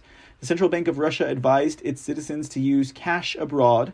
It said Mir cards could also be used in Turkey, Vietnam, Armenia, Belarus, Kazakhstan, Kyrgyzstan, Tajikistan, and the breakaway territories of South Ossetia and Abkhazia. Okay, so uh, they still have the Mir payment system now. Russia might be getting cut off from the rest of the world, but uh, I don't know. We'll see how that goes, and we'll see how that follows. Um, we'll see how that that follows uh, Russia, guys. Like what that's going to do for them, what how that's going to exactly how that's going to hurt them. Uh, we'll have to learn about that as we move along. Okay, so moving right along to our next article for tonight. Let's see what we got for you guys. Ah, let's talk about the oil, ladies and gentlemen, uh, because as you guys may recall, as you guys may know, for some odd reason, even though you know Russia is aggressor and they're terrible and they're evil, uh, we're still buying oil from them. We're still enriching them. We're still empowering them, guys. It makes absolutely no sense. Uh, hey, Empress Beach to you. How's it going? Rooting for Putin. Thank you for donating the cookie over there at uh, the Foxhole. Uh, F the Nazis sympathizing supporting Ukraine. Oh, F the Nazi sympathizing supporting Ukraine. Yeah. Yeah, well, they are not. There, there are Nazis in Ukraine. We already covered that extensively here at the C Report. Most definitely, guys. And I don't know why some of my uh, chat is not uh, uploading. Oh, there we go. I don't know. I guess I just I have a slight delay, but uh, in a wooden shoe. Who's wearing the clog hopper? Okay, all right, let's talk about the oil. Uh, now, interesting enough, you know, rather than, uh, oh, I don't know, rely on our own natural resources, maybe uh, empower our own energy development here in the United States. Uh, the goofball over there in the White House is buying oil from Russia and is now seeking to go buy oil from Saudi Arabia or uh, not to not seeking to buy more, seeking to get more because we're already buying oil from Saudi and from Venezuela. Okay, this makes no sense. Why would we buy oil or try and buy more oil from a country like Venezuela? Okay, socialist, communist. Oh, like one of uh, uh isn't isn't Venezuela also one of like Russia's best friends? Right? It makes no sense, guys. Uh, let's. Oh, and, and here's here's. You know, Blinken is just so weak in this deep state department. They're making our country look so weak. Okay, not only are we going to go and try and uh, you know uh, sweet talk Venezuela and Saudi Arabia, um, when it comes to banning Russian oil, apparently America can't even make that decision on their own. In order for America to stop buying oil from Russia, the aggressor here, the occupier, the destroyer of democracy and sovereign nations, right? That sounds more like the globalists to me than Russia. But we have to ask permission from Europe to do that. America has to ask permission from Europe to stop buying oil from Russia. How does that make any kind of sense at all? I don't know. Blinken said it, not me. I think this is from the Gateway Pundit. Let's check this out. Secretary of State Blinken suggests United States will not ban Russian oil without permission from European countries. We're not going to watch the video, but uh, it says here Secretary of State Antony Blinken on Sunday said the U.S. is looking at banning Russian oil nearly two weeks after Putin began his military operation in Ukraine. So far, the only sanctions against Russia have hurt the innocent civilians. Big corporations such as Visa and MasterCard are also canceling innocent Russian civilians as, as the U.S. refuses to ban Russian oil imports. Blinken suggested to Meet the Press host Chuck Todd that the United States would not unilaterally make a decision to ban oil. We are looking in coordination with allies and partners as this prospect of banning Russian oil and gas. Ridiculous, guys. Can you say neutered? This man is totally neutered, Anthony Blinken. And he's making us look pretty neutered as well, guys. That's a pretty bad look for America. When we have to follow suit, we don't jump to the front of the line, we don't make decisions for ourselves, we're not leaders, right? Oh, the Epoch Times shares this article about buying uh, oil, securing oil from Venezuela U.S. hopes to secure oil from Russia allied Venezuela, the uh, fallen socialist country. A higher, a high-powered delegation from the United States met with Venezuelan socialist president Nicolas Maduro and Vice President Delcy Rodriguez on March 5th to discuss the potential easing of sanctions and alternative oil resources. The group of emissaries from the United States, led by top White House Latin America advisor Juan Gonzalez and Ambassador James Story, also included six Citgo executives and special presidential envoy for hostage affairs, Roger Carstens, who attended to address the release of American citizens and dual nation dual nationals being held in Venezuela. Ten, we have we have people being held hostage over there, and we're going to go to them to buy oil. I hope everyone who's new to this show can see how ridiculous this is. Tensions between the United States and the Maduro regime have been high since 2019, when Washington broke off relations and temporarily suspended the service of its embassy over the contested presidential election from the previous year, which Maduro was accused of stealing. The Washington delegates arrived at a delicate time since U.S. lawmakers are pressuring the administration of illegitimate Joe to restart the Keystone XL pipeline project in an attempt to ease skyrocketing gas prices in the wake of Russia's war in Ukraine. Moreover, the United States representatives arrived just days after the Venezuelan leader voiced his avid support of Russian President Vladimir Putin's military operation in Ukraine. On March 3rd, Maduro called Putin a great leader of humanity and verbally attacked Latin American media coverage of the Russian Ukraine conflict, saying, It's really sickening and disgusting the way Spanish television and the press treat the conflict in Russia and Ukraine. Folded, kneeling, dragged to the interests of the American empire. Now, I would take the endorsement of Maduro kind of the way I would take the endorsement of Soros calling for Ukraine's sovereignty. Okay. I wouldn't take it. All right. So I don't really look at uh, Venezuela, you know, kowtowing to Putin as a good thing. I don't. Okay. I don't agree with anything about Venezuela as it stands, guys, because I think the uh, the rottenness of the fruit that they have produced speaks for itself, and the way that they have treated their people.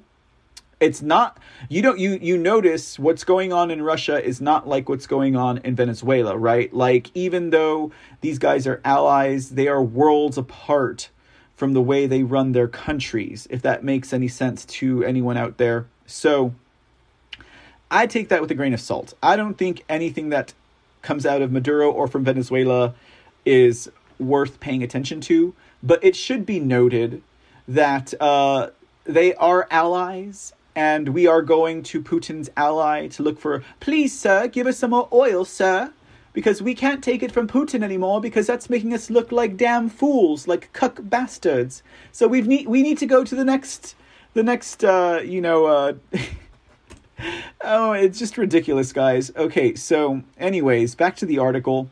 The controversial Venezuelan head of state pledged to sell Putin everything he needs to maintain the war in Ukraine and decried the sanctions against Russia, which has caused soaring petrol and gas prices world, worldwide.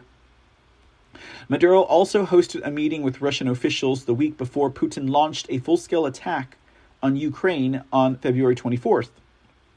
During a tour with allied regimes in the region, which includes Venezuela, Cuba, and Nicaragua, the Russian Deputy Prime Minister Yuri Borisov talked about deepening economic and military ties with Venezuela. Borisov's visit to Venezuela on February 16 had a heavy focus on military objectives. Reinforcing this, Maduro said Russia and Venezuela were on the path of powerful military cooperation after the meeting. Biden's administration initially tried to avoid a boycott of the Russian energy sector to prevent higher prices at the pump for American consumers.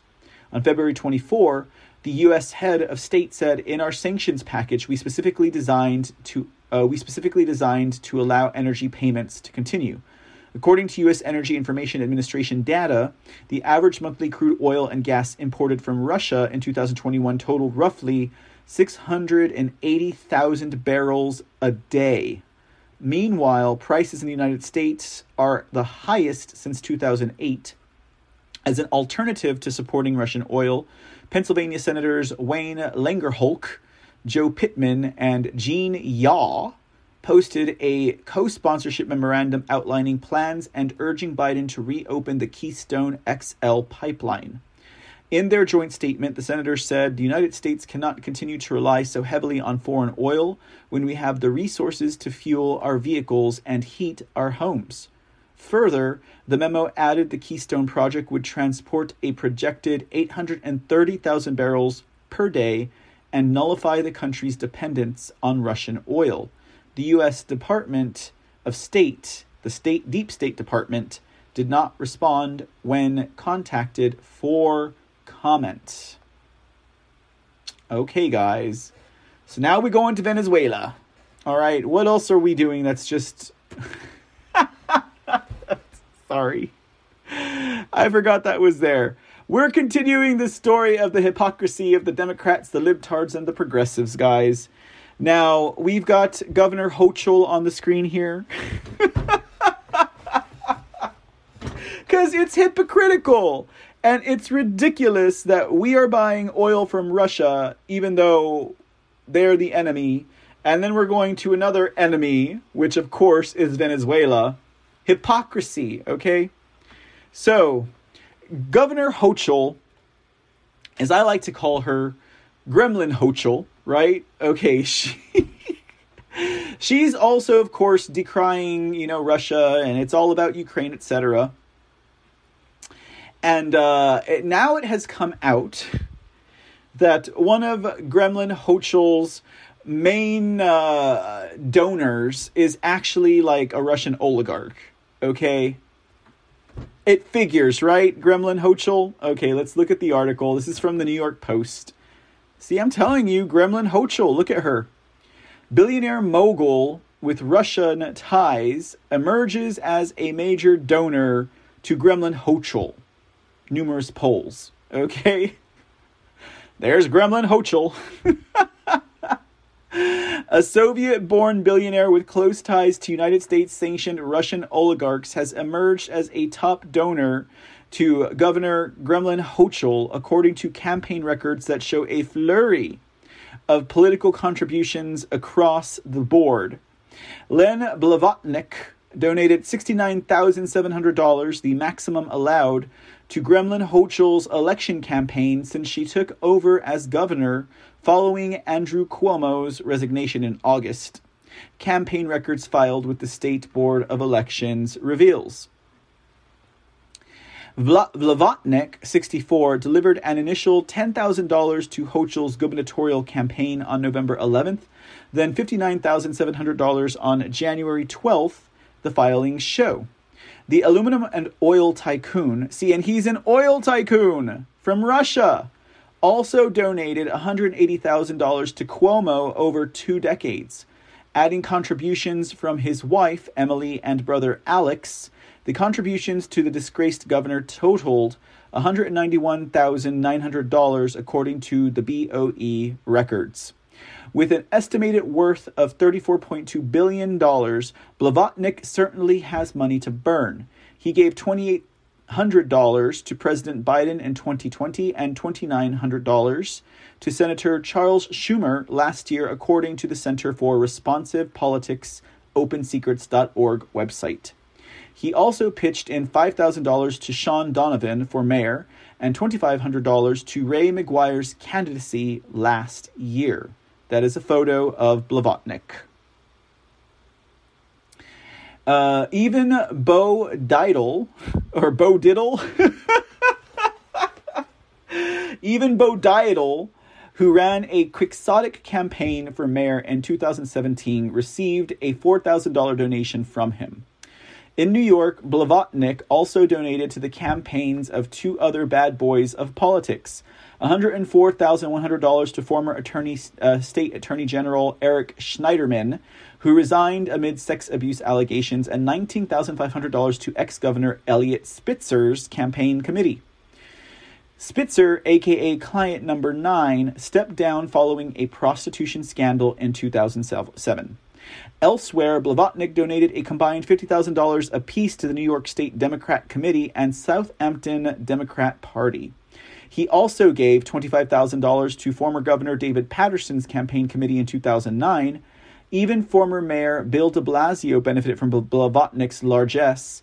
He and his wife kicked in a combined $9,990. Look at that, inverse 666 he gave over to de Blasio. And that was in his 2013 campaign. The list goes on. Other recipients of his generosity include former Manhattan District Attorney Robert Morgenthau, $20,000, Cy Vance Jr., $17,500, and Democrat Representatives Hakeem Jeffries and Carolyn Maloney. Uh, Carolyn Maloney. Yeah, that's an old dinosaur up there. But when it comes to campaign contributions, Blavatnik is no partisan or ideologue. He is an equal opportunity giver. For example, he donated $2,400 to the condi- congressional campaign kitty of Long Island Representative Lee Zeldin, now the leading Republican contender for governor in 2016. Take note, New Yorkans, New Yorkers, whatever. On the national level, he also gave $1 million to former President Donald Trump's inaugural committee and has donated millions more to candidates and treasuries of both political parties, the Republican National Campaign Committee, the Senate Republican Campaign Committee, and some of the Democrat Congressional Campaign Committee. He donated $2,800 to Republican Rudy Giuliani's 2008 campaign for president. Blavatnik has also given to polls through his company, Access Industries record shows. State Board of Elections filings show that through Access Industries, he donated an additional $239,300 to Cuomo's campaign. $177,000 to Schneiderman, $100,000 to uh, State Democrat Party Committee, $25,000 to State Attorney General Letitia James' campaign in 2018, and $19,000 to Gremlin Hochul for Lieutenant Governor in 2014. Access Industries also gave $62,000 to keep Kathleen Rice in 2013 and $50,000 to New York State Republican Party. Corporations are allowed to give to candidate office to candidate for candidates for state offices, but not city or federal. As reported by the Post last week, Blavatnik, a citizen of both the US and the United Kingdom, who is said to be the richest man in Britain, owns a stable of pricey Manhattan properties. Pictured here is Gremlin Hochul. All right, Gremlin Hochul. Uh, let's see. So it says here Blavatnik was born in Odessa, Ukraine, under Soviet rule and moved to Russia as a child. He made his way to Brooklyn in 1978, later graduating from Columbia University and Harvard. He now owns Warner Music, as well as numerous firms through his parent company, Access Industries. Blavatnik struck it rich in 2013 when Russian autocrat President Vladimir Putin reportedly brokered a deal for the Russian government controlled Rosneft petrol company to buy TNK BP Oil Company for $30 billion. Blavatnik, a co owner slash investor of TNK BP, and his partners received billions of dollars as part of the sale. It is fair to consider Blavatnik the most successful oligarch to emerge from the post Soviet space, said Casey Michael, author of the book American Kleptocracy How the United States Created the Greatest Money Laundering Scheme in History. Two of his close Russian business partners, oligarchs Viktor Vekselberg and Oleg Deripaska, were sanctioned by the U.S. Treasury Department after Russia was accused of meddling in the 2016 United States elections. Kremlin connected oligarchs and those who've made their fortunes in Russian business deals in Russian business deals have under renewed scrutiny amid Putin's military invasion of Ukraine. European authorities have seized the yachts of oligarchs in response to the incursion. Unlike his pals, Blavatnik, who's Jewish, has not been sanctioned. As an American citizen, Blavatnik's multitude of campaign contributions are legal. But Casey Michael, or Casey Mitchell, who studies oligarchs, said American politicians and academic institutions should not accept Blavatnik's donations because of his business dealings with Kremlin tied tycoons. There's enough smoke here you can choke on it, Mitchell said. This is what Blavatnik does. He donates on either side of the political aisle. All too often, these politicians are all too happy to accept his money. They should not accept these funds. academy institutions, sorry, academic institutions and think tanks, including Oxford University, Blavatnik School of Government, MIT and his alma mater, Harvard University, Blavatnik Institute at Harvard Medical School, and the Council on Foreign Relations have been criticized for accepting millions of dollars in donations from the billionaire industrialist over his Russian ties. Blavatnik, via a statement through his Access Industries company, defended his donations. As an American, the statement says, as an American citizen for nearly 40 years, Mr. Blavatnik has made donations in support of both Democrats and Republicans. The donations are motivated by his desire to further a pro business, pro Israel agenda in government. The donations are a matter of public record and comply with all legal requirements. Gremlin Hochul's campaign had no comment. But down with Russia, Hochul. I don't know if that line can be blurred since he's Ukraine born, but he's a Russian, I guess, national interesting, but there you go. The hypocrisy, it reeks, ladies and gentlemen. All right, let's talk next about. Uh, let me see how we're doing on time here. Good, good, good. Let's talk next about uh, these uh, protests that are breaking out in Russia. Okay, now, again, I don't know much about this stuff. I mean, if I had to guess, I would say that these are not organic protests, is kind of what I would think. But we're not uh we're let's let's get into the uh what are you guys talking about over there okay let's get into the article first guys Uh, let's get into the article and see what it has to say about these protests. This is from uh, Breitbart here. Russia detains 4,600 at Ukraine war protests. Now, it makes sense to me that uh, you would probably have globalist operatives, uh, I don't know, uh, CrowdStrike aficionados, um, internet interactive activity victims rushing to protest Russia in the streets. It would make sense to me that uh, you would have globalist uh, influences uh, coming out in the streets of Russia to make Russia look bad because it's all about optics, right? Now, I'm not saying that this stuff isn't organic. I'm not saying it's not real. I'm just throwing out a different perspective here. Uh, let's see what the article says. Russia reportedly detained at least 4,600 people at protests against the war in Ukraine on Sunday, 1,700 of them in Moscow. Protesters used social media to accuse the police of using excessive force to make the arrests, including shots of detainees beaten bloody with police batons. Russia based independent human rights monitor OVD Info put the total number of arrests on Sunday even higher at 5,020 people. The largest previous crackdown by Russian police came in January 2021 when opposition leader Alexei Navalny was arrested upon returning from Germany after he was attacked with chemical weapons, allegedly by agents of Russian President Vladimir Putin. The Moscow Times quoted police officials who said the detainees were arrested for participating in unsanctioned rallies. The police only gave numbers for the main rally in Moscow and a somewhat smaller event in St. Petersburg, Russia's second largest city, but OVD Info said arrests were made in 65 towns across the country.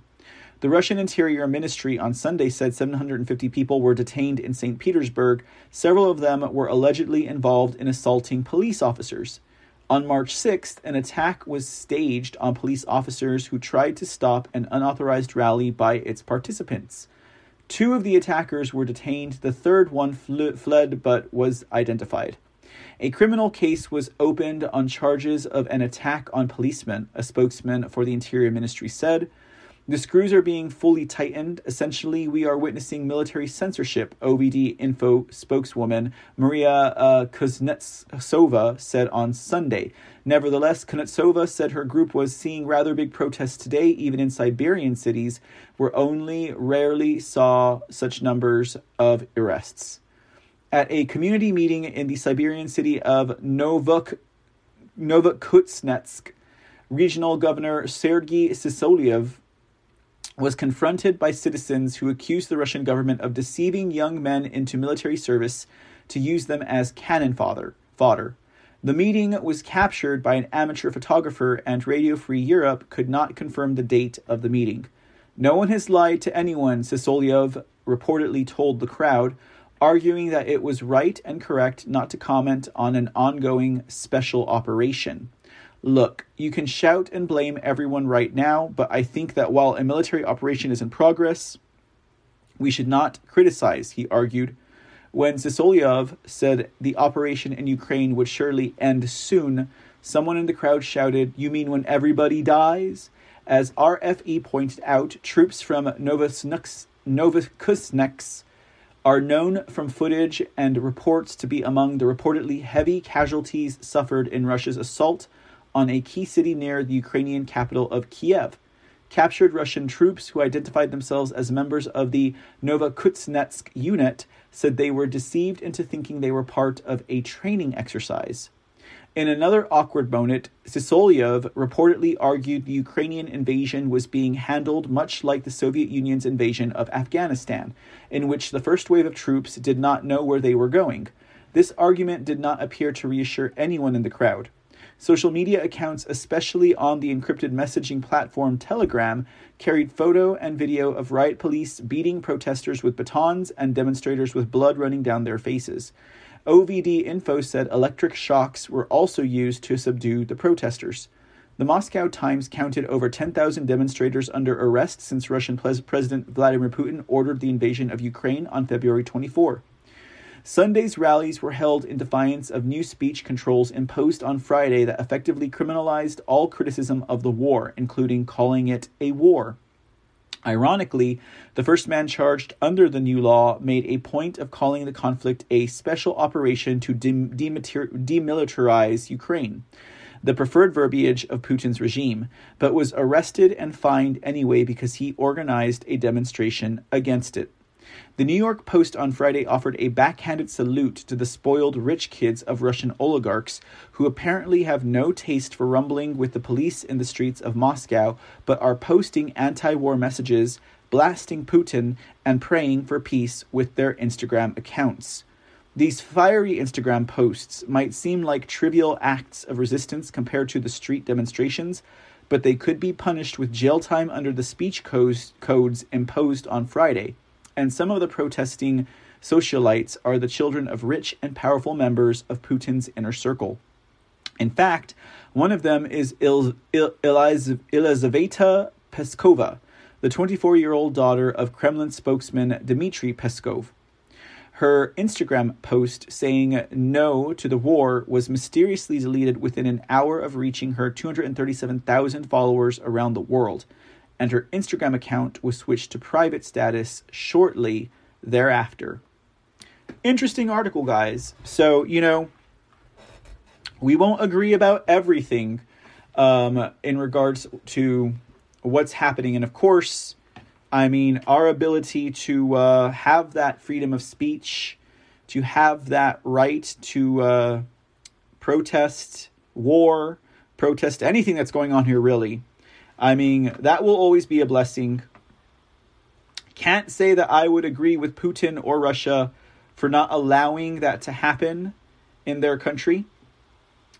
Um, let's see here. Pill by the Rabbit says that sounds very interesting, and it's time for us to hear such important history. Oh, well, that's part of another conversation. My bad. Uh, have a good night, Empress Speech to you. Thanks for hanging out with us tonight. uh, question mark. Was this in the Soros budget, right? And why are they masked? That's another good question. Uh, are you talking about the? Uh, are you talking about the person with the chin diaper on, or?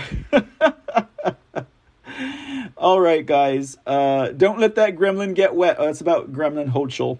Yeah, I think so too. I think a lot of these people are probably Soros. It's probably a lot of Soros funded or some kind of uh, dark money funding uh, these protesters, promising them fifteen bucks an hour or how many rubles there is that makes anyone go into the streets and approach. That's why I say I don't think it's organic, but at the same time, when I'm reviewing Russian news, uh, there's no talk about these um, riots, right? So, or not riots, these protests. So, if um, Russia really is clamping down on these protests, and they are in fact happening, it would make sense that Russian news would not have any of this information out there because it makes Russia look weak and disunified, right?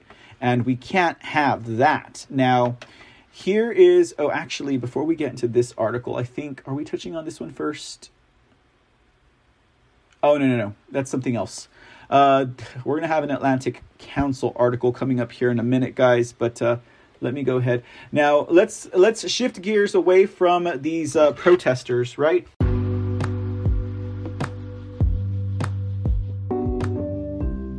The C Report and all the shows on this podcast channel are 100% listener supported.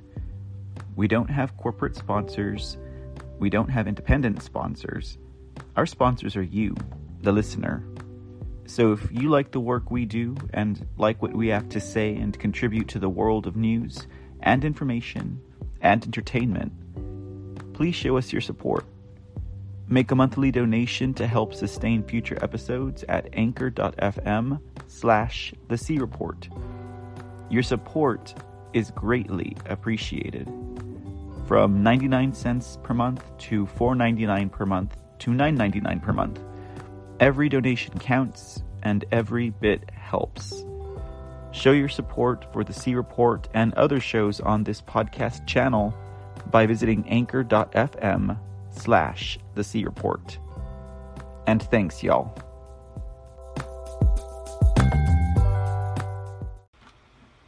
All right, let's do this real quick.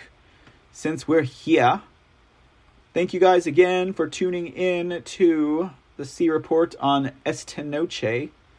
Uh, don't forget to support us over at uh, Buy Me a Coffee Cash App, or PayPal. If you enjoy the work that we do here, it keeps the lights on. And uh, naturally, if you're over there at Rumble, if you're over there at uh, Pilled, or Twitch, even, uh, donations and support are always greatly appreciated. Uh, just dropping my links there. Don't mind me, ladies and gentlemen. Let's go ahead and throw in uh, the anchor link as well. Dropping links over at uh, Pilled. I guess I, I should do the same for the other places as well too. Do we got? Is there is there anybody out there? Oh, okay. I'm talking to the Rumble crowd. is there anyone out there at Rumble? I don't know. Probably not. It's okay. We're still growing our audience, but uh, definitely subscribe, guys, or follow for free, whichever one you want to call it. Subscribe, follow. I don't personally like using the word follow, but uh, I guess it comes with the territory, right? And what everyone is used to. Okie dokie. And uh, we got we got some live ones over at Twitch. Thanks for joining us. If you're over there at Twitch, don't forget check out the C Report.com. We've relaunched the website, and uh, follow us over at Rumble. Follow us over at Twitch. Follow us over at CloutHub. And if you're over at Pilled, look for my Pilled account. Follow me there. And if you're over at Foxhole.app, make sure you favorite this show. Okay, guys, let's talk about some of what the Pentagon is saying now. Pentagon looks really weak right now, if you ask me. Um, you got Pentagon spokespeople coming out there pretty much cowering, cowering behind the stage there, behind the podium, uh, not really looking confident at all. Uh, for all all intents and purposes, you know, we're we're gonna go stop Russia. We're gonna show them, and then nothing happens, right? Like, what do we got? Uh, sanctions, right? I don't know. I mean, it seems like the military, it doesn't seem like they can do anything. Could this possibly because, uh, oh, I don't know, uh, we don't have any military that's uh, working with the deep state? Now, I know that there are certain uh, divisions that work with the deep state, but overall, I don't think that they can do it, is kind of what I'm thinking. Hey, Canoe Tripper, how's it going, sir?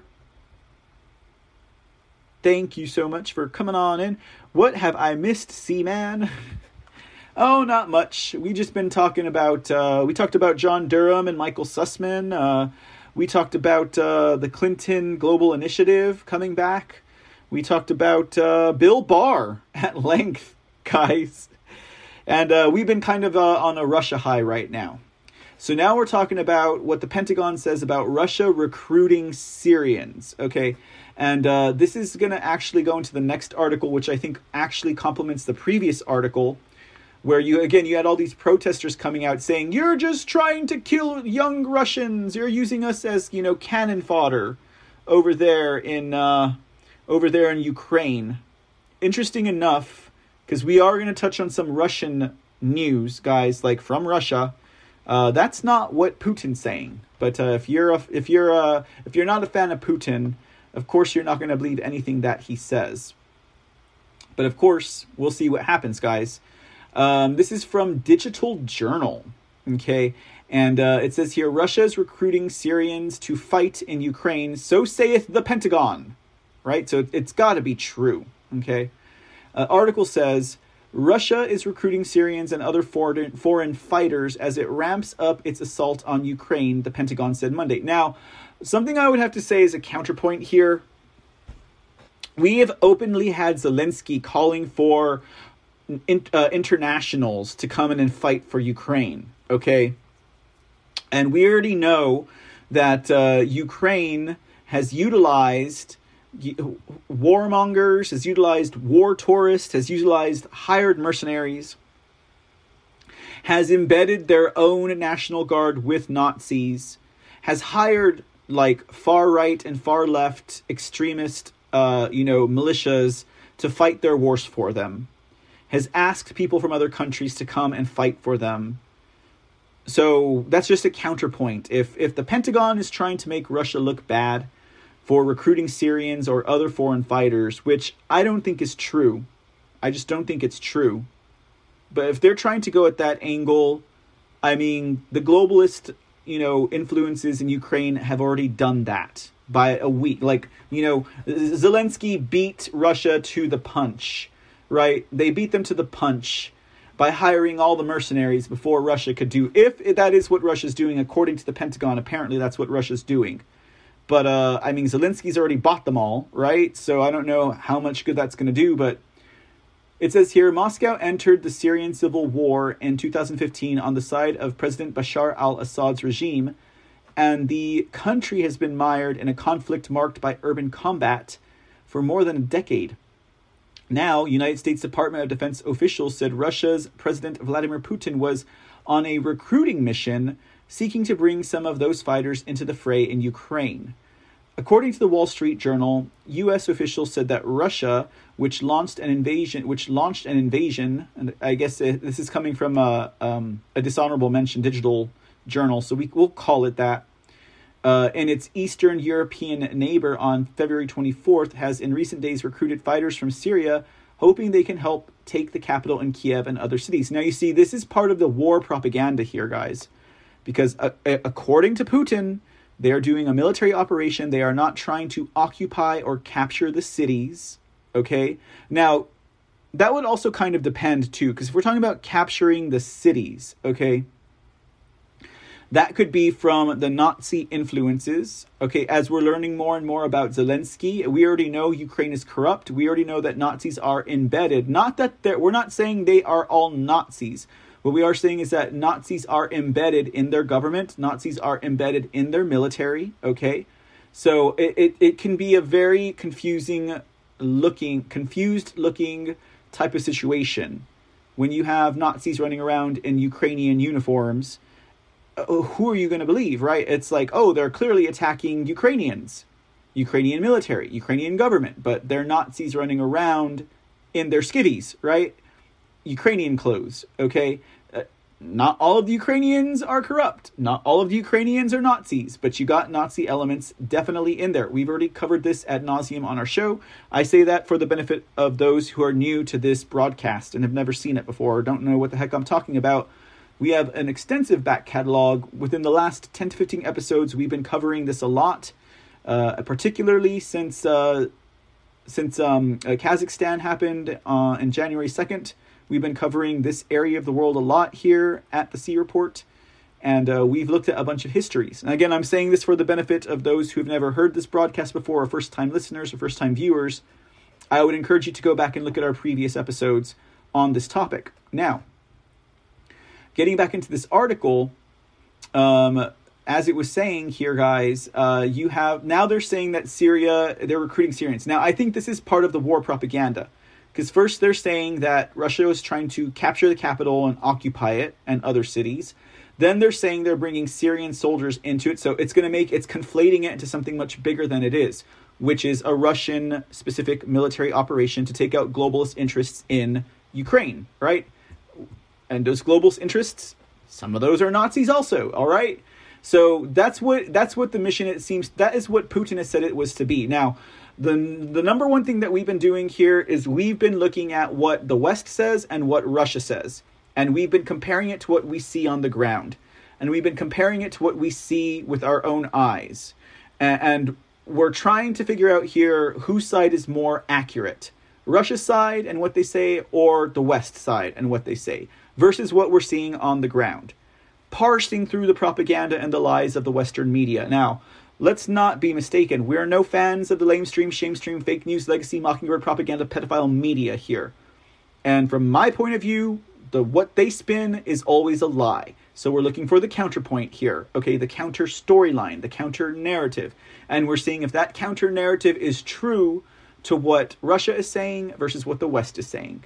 Okay, it's all just about looking at these two sides of the story and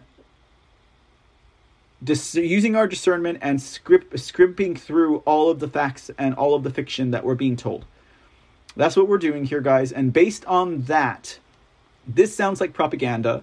This sounds like they're using Syrian troops as uh, as a way to open up that door to bring in outside elements to help Ukraine and to really get a skirmish going so that this way, in the end, once there's a whole bunch of chaos, they can just blame it on Putin, and then they get their narrative, and then they win, and then, you know, the deep state prevails, okay? All right, now going through the rest of this article, it says here one official from the Pentagon told the Daily that some fighters are already in Russia, readying to join the fight in Ukraine, though it was not immediately clear how many combatants have been recruited. Details were slight, and they always are slight, it seems, from the Deep State Department and from the Pentagon. They can't give you any real details. It's like the spokesperson from the Pentagon was like, Well, we, we can't really tell you what's going on over there. We really do believe that there's amphibious vehicles, you know, invading Ukraine, but we don't have any photos and we don't have any pictures and we have no proof that there's even, you know, Russian warships off the coast of Odessa or Crimea, right? Like we can't we can't really confirm it, but that's what we believe it's true. So it's true, right? It's all of that is what we get from Pentagon right now and from the deep state. Nothing solid, no photo evidence, no like where they had all of these photos, uh, satellite images of massive troops and uh, you know war machines on the Ukraine border, but they can't even manage to get satellite photo of amphibious ships. They can't even where are all the where are all the satellite photos of all of the war that's going on right now in Russia? It's not happening. It's not coming up. Just like when we were looking at all of the live cams, there was no evidence of a war looking at the live cams. It was uh, people walking their dogs and riding their bikes and driving their cars. Not even plumes of war in the live cams, guys. And you all saw it. We watched, we did it live here on the show. So this seems like propaganda to me, all right, from the Pentagon, okay? It says, We do believe that the accounts of them, the Russians, seeking Syrian fighters to augment their forces in Ukraine, we believe there's truth to that. The Pentagon spokesperson John Kirby says, with no evidence, right? Details were slight. Let's go back and read this. Details were slight. Officials would not speculate on how many mercenaries have joined the fight or on the quality of the fighters, but the Pentagon said there was no reason to doubt the accuracy of the reports, undoubtedly coming from three letter agencies. And what? The lamestream, shamestream, fake news legacy, pedophile, propaganda, mockingbird, media. We do believe that the accounts of them, the Russians, seeking Syrian fighters to augment their forces in Ukraine, we believe there's truth to that. Pentagon spokesman John Kirby said. But with enormous firepower and more than 150,000 deployed troops at Putin's disposal, the Pentagon said it was noteworthy that he would find it necessary to recruit mercenaries. It's interesting that Mr. Putin would have to find himself relying on foreign fighters here, Kirby said, though he acknowledged the Pentagon does not have perfect visibility on exactly who is joining the cause. Earlier Monday, a senior defense official told reporters more directly, We know that they're trying to recruit Syrians for the fight. Foreign combatants have already entered the Ukrainian conflict on both sides. Chechnya strongman leader Ramzan Kadyrov, a former rebel turned Kremlin ally, has shared videos of Chechen fighters joining the attack on Ukraine and said some had been killed in the fighting. Ukrainian Foreign Minister Dmytro uh, Kuleba has claimed around 20,000 foreign volunteers have traveled to the country to join Kiev's forces. Calling for restraint on all sides in the conflict during a UN Security Council session on Monday, China's ambassador said an already dire situation could only be made worse by shipments of arms to Ukraine, as well as the deployment of mercenaries without directly mentioning Russia, a Beijing ally. UN spokesman Stephanie Dujarric said in his uh, Stefan, sorry, not Stephanie, Stéphane Dujarric said in his daily briefing he had no way of confirming or not confirming reports of Russia recruiting mercenaries. But he said the conflict does not need more people coming to the outside, adding that the UN's focus is on the humanitarian end. The capital and the second largest city, Kharkiv, are still held by Ukraine's government while Russia has seized the port city of Kherson and stepped up its shelling of urban centers across the country. Russia's nearly two-week-old assault has been more than 1.7 million has seen more than 1.7 million people flee the country in what the UN has called Europe's fastest-growing refugee crisis since World War II. All right, guys. So there's that piece of propaganda. I really believe that's propaganda. I mean, we can't be certain, but we believe it. Now, here is from a Russian uh, a news agency, Sputnik, right?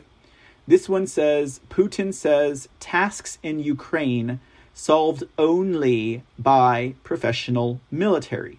So we'll take this little bit of information, right? And the other bit of information that we've been uh, going over, and we will look at what's happening on the ground and see which one matches closer to the truth. That's kind of how we're parsing through some of this because, again, I don't speak Russian. I don't speak any of those languages. I'm not on the ground there, obviously reporting what I see. So uh, this is the best we can do for uh, independence, guys. All right, it's almost twelve twelve here in uh, Texas, sir. Let's see here. Two Rivers says the CAM's view recently added two Polish viewpoints. Good to know, Mr. Two Rivers. Thank you for that information. And how's it going, everyone else? Who else is hanging out? Second generation Oki. Hey, what's up? Heard Biden went to the hospital today and he couldn't stop Putin. That's excellent. Thank you for that. I appreciate you. Second generation Oki. Hey, Philly Q. Philly Q says, watched Fox on television today. All lies from one aspect, but at least they are skirting around it. Uh huh. Veteran Vern said, Hey, veteran, thank you for your services. Hey, Biden, Vladdy is your daddy. Oh, man, I, I like you. I like this late night audience. That's some fun stuff. Tam Growl says, More fake news. Java says, Ad Nazium, pun intended. Okay. Good work, guys. Good job. Sea Dragon, what's up, buddy? He says the Speak Uneasy sent us something about checks and gold pills. Oh, awesome. It's 1212 here in Texas. All right, let's see what Sputnik had to say. Now, this is Putin's point of view. It goes this way.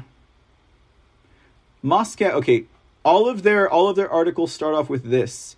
Moscow announced a special military operation in Ukraine on February 24 after people of Donbass requested to defend them from intensified aggression by Kiev government.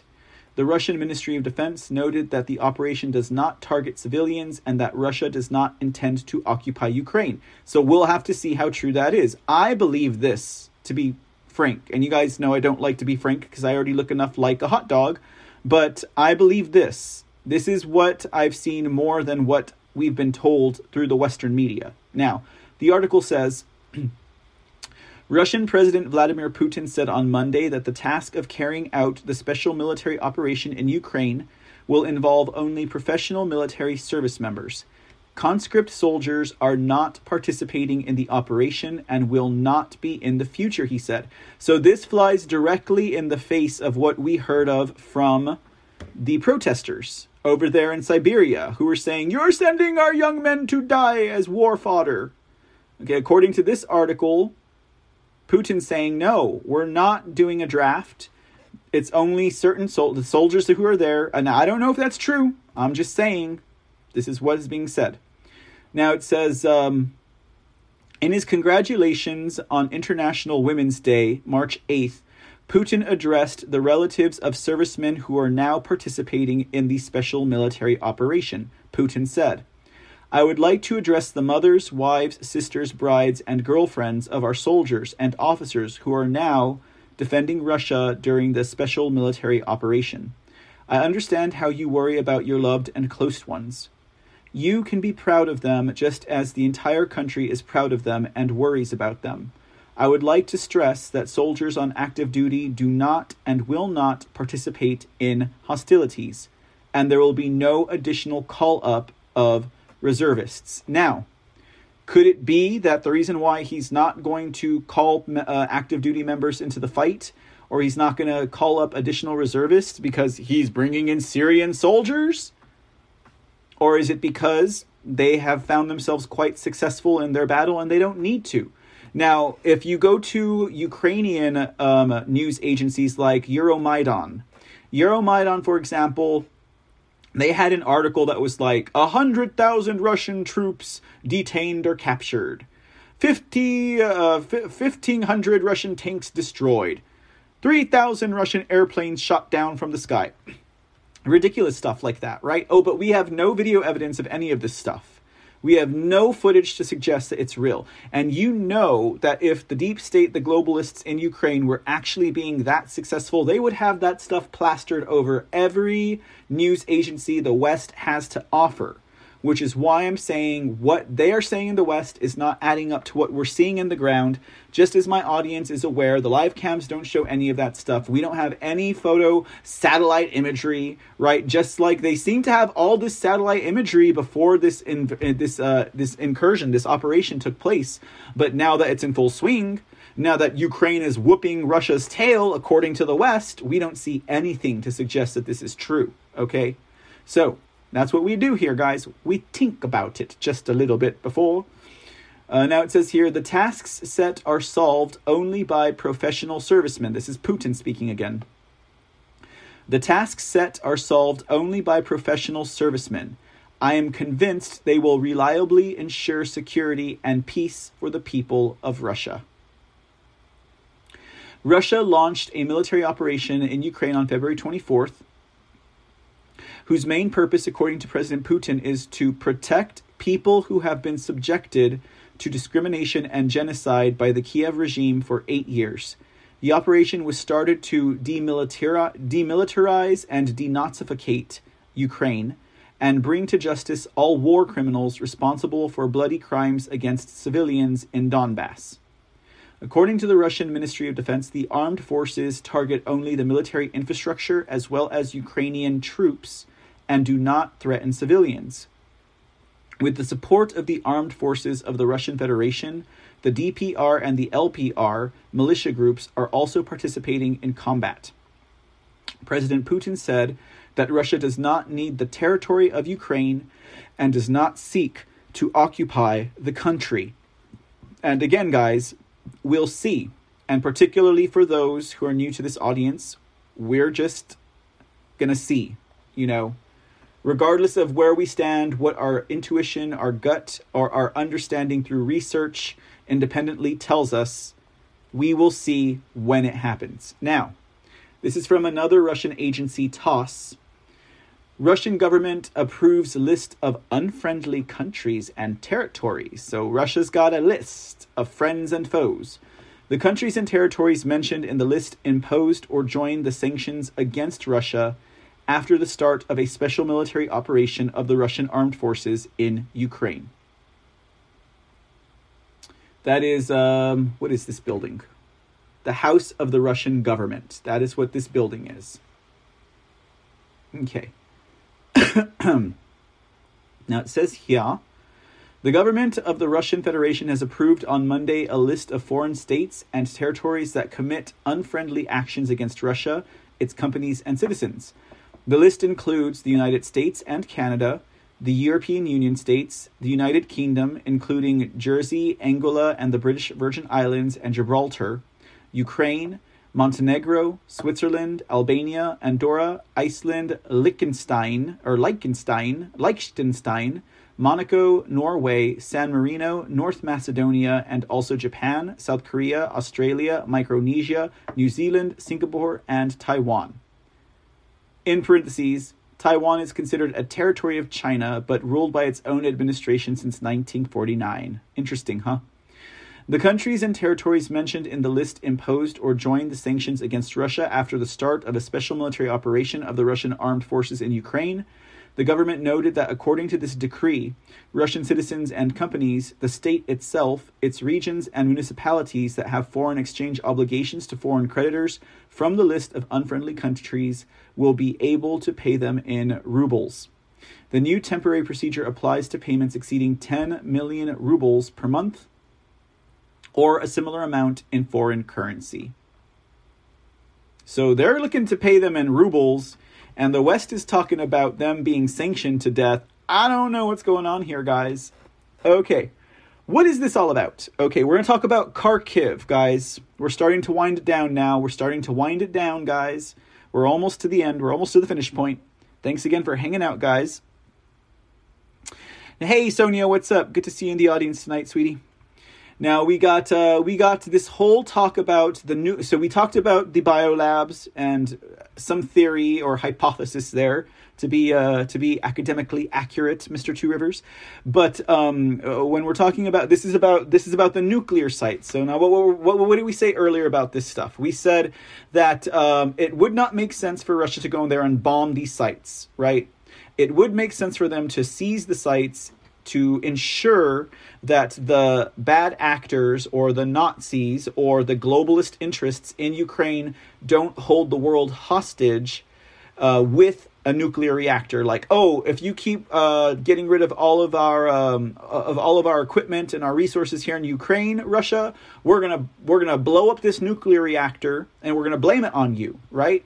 Or oh, we're gonna blow up this biolab and release another plague upon humanity. And we're gonna blame it on you, Russia, and that type of false flag is very, very much within the globalist playbooks. We could see it happening, right? We could definitely see it happening. So, a few days ago, we had a we had a nuclear reactor, a nuclear uh, site in Kharkiv that was under question. Now we're going to read a couple of articles for different viewpoints, but here's what here's what Russia had to say about this situation. Okay, very dangerous situation. All right. Now, according to a Russian article, it says Ukrainian military to blow up experimental nuclear reactor at Kharkov Institute. The Russian Defense Ministry says. Now it says the Russian Defense Ministry noted that on March 6th, so that was like a day or two ago, foreign journalists arrived in Kharkov to register the consequences of the provocation followed by accusing Russia of creating an environmental disaster. So you see, you have the Western media going over there to wrap up smear campaign on something that the uh, globalist forces are doing over there. Now, that's according to this article. It says here the Ukrainian security forces and the nationalist Azov battalion are planning to blow up a reactor at the National Research Center of the Kharkov Institute of Physics and Technology and accuse the Russian armed forces of launching projectiles at an experimental nuclear reactor, says Russia's defense ministry on Monday.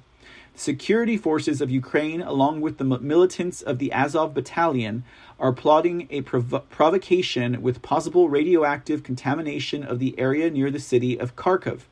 Nationalists mined a reactor at an experimental nuclear system located at the National Research Center of Kharkiv Institute of Physics and Technology. The Ukrainian military and the Azov battalion militants are planning to blow up the reactor and accuse the Russian armed forces of allegedly launching a missile strike on an experimental nuclear system, the statement says.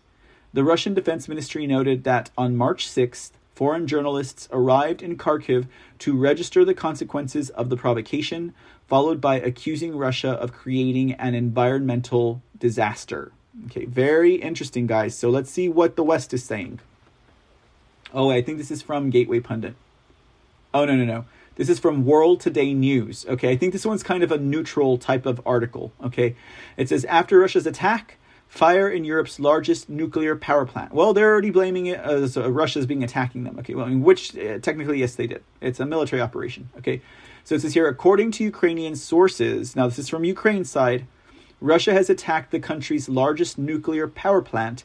As a result of the fighting, a fire broke out on the site. However, according to initial information, radioactive radiation should not have escaped. Okay? After continued attacks on the major cities of Kharkiv, Mariupol, and Kiev, the Russian army attacked the country's power supply overnight. Local authorities reported early in the morning skirmishes with Russian soldiers near Europe's largest nuclear power plant, Zaporizhia. Ukraine gets around a quarter of its energy from there.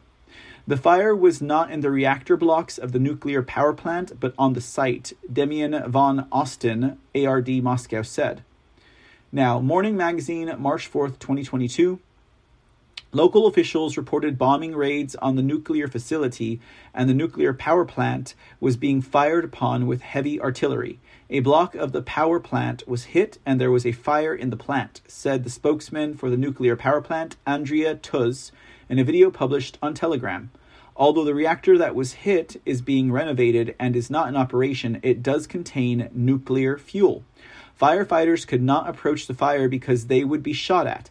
We demand that they, the troops, stop firing heavy weapons, Tuz said. There is a real threat to the largest nuclear power plant in Europe. Probably no leakage of radiation. Apparently, radioactive radiation has not yet escaped from the facility. The International Atomic Energy Agency, IAEA, reported on Twitter early in the morning that Ukraine's Nuclear Supervisory Authority had announced that no change in radiation levels had been reported at the site of the nuclear power plant. As recently as Thursday, the IAEA expressed grave concern that the fighting could inadvertently damage Ukraine's 15 nuclear reactors. According to U.S. Secretary of Energy Jennifer Granholm, the power plant's reactors are now safely shut down. There are no elevated levels of radiation near the facility, Granholm wrote on Twitter. The reactors are secured by a robust protective cover.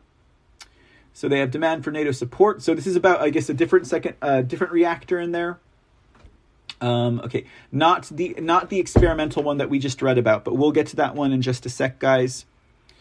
Um, Ukrainian Energy Minister Herman Holoshenko called on NATO to intervene in view of the attack on the nuclear power plant. Not only a professional assessment of the events is required, but real intervention with the toughest measures, including by NATO and the countries that have nuclear weapons, Holoshenko wrote on Facebook. Ukrainian Foreign Minister Dmitry Kuleba called for the attacks to stop immediately.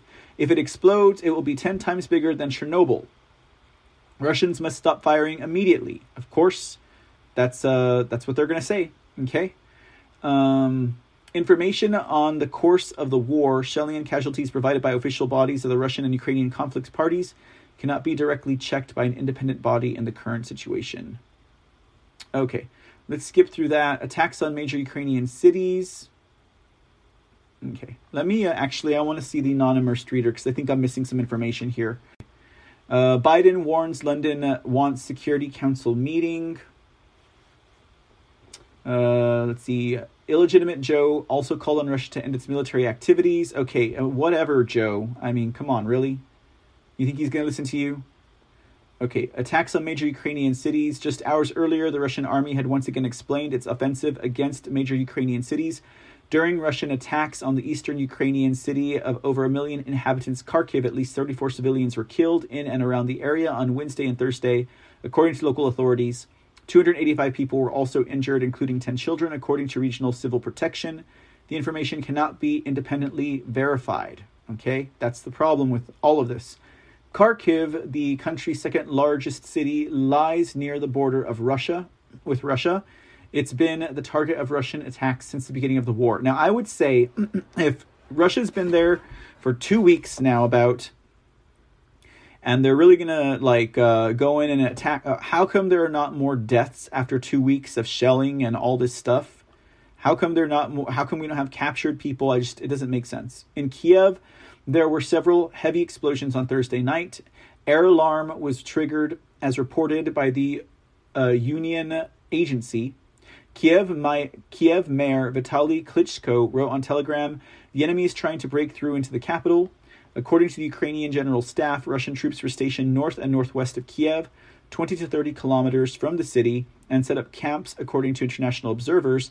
The Russian military convoy is progressing much more slowly than Moscow had planned. and how do, I mean, this is an enemy paper, so how do they know that? How do they know that the Russian military convoy is progressing much slower than Moscow had planned? Okay. How do they know that? Because they don't understand why Russia didn't blitzkrieg the heck out of them and just go in there and bomb and destroy everything and take everyone and kill everyone? See, they have to use this kind of stuff, these kind of like uh, turns of phrases, or you know, they have to use this stuff because if Russia was really going in there to take over and occupy and destroy Ukraine and all that stuff, they would have done it. But they're not doing it. They're they're they're they're doing a, a military operation, and the only way they can explain that is by saying that the progress is slower than what they had planned, and they don't even know that. Where are we going? Take me back. Take me back. Sorry, guys, I accidentally hit a link, an embedded link Oh, is this a brand new page? It's a brand new page. Okay, back to uh, back to this article. Anyways, okay. Let's get through this. The southern U- Ukrainian city, uh, port city of Mariupol, with around 440,000 inhabitants, according to local authorities, is without water, heating, and electricity with after air raids. The strategically important city is now apparently surrounded. Ukrainian nuclear power plant is apparently being fired at with heavy artillery. Okay. Meanwhile, detailed situation in southern area capital Cherson not clear. Detailed situation is in southern area capital Cherson not clear. The Ukrainian army has apparently abandoned the city. We have no Ukrainian armed forces in the city, only peaceful residents who want to live here. Mayor Ihor Kolyachayev wrote on the night. Russian occupiers are in all parts of the southern port city of Cherson. Someone go get on a live cam for Cherson, C H E R S O N, and let's see if we see Russian forces, occupiers. Uh, the local authorities said Kherson would uh, be the first major uh, Ukrainian city under new Russian control. Okay, so Kherson or Cherson, K H E R S O N or C H E R S O N. Okay, 33 dead in Russian airstrikes in Chernihiv.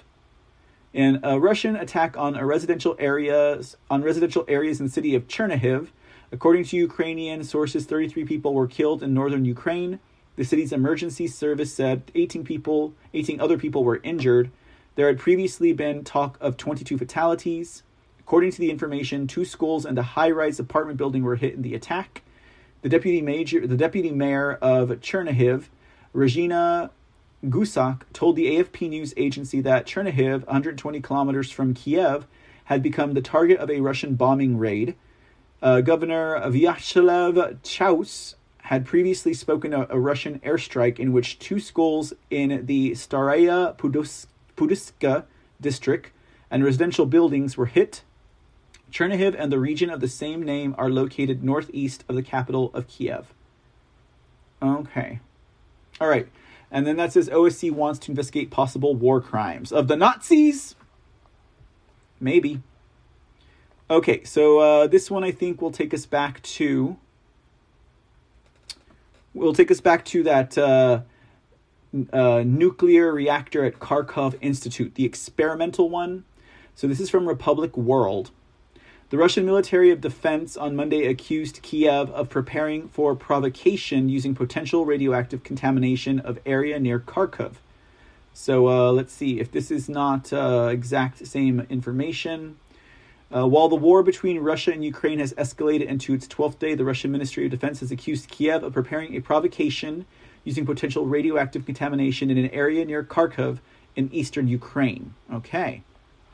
As per the Russian authorities, Ukrainian nationalists have mined nuclear reactor an experimental facility at the Kharkiv Institute of Physics and Technology, which will possibly be blown, blown up by security service by the security service of Ukraine, along with Azov neo-Nazi militants in an attempt to blame Russia military of missile attacks. TASS, a Russian news agency, reported. So that's what we read. So we already know about all this. We we read that already. Now it says here the fresh set of accusations came after Russia held Kiev accountable for allegedly attempted provocation at Zaporizhia nuclear power plant in southern Ukraine on Friday. So this is already something that we've seen happening in Ukraine. It's not being reported, guys, apparently. But uh, apparently Zaporizhia nuclear power plant had the same situation happening there. Where Russia is saying that Kiev or elements in Kiev are trying to blow up a nuclear power plant. And this is kind of the game plan that we've talked about since this started, okay? Moscow emphasized that the fire in a building erupted after rampant gunshots exchanged by the Ukrainian sabotage unit. As per Sputnik, the saboteurs targeted a group of Russian soldiers patrolling an area close to the station. A counter shootout forces the Ukrainian sabotage unit to retreat, setting the building on fire. The fire was later put out and the radiation level was ascertained to be at normal levels. The physical and nuclear safety of the plant is reliably protected, the Kremlin said, as cited by Sputnik.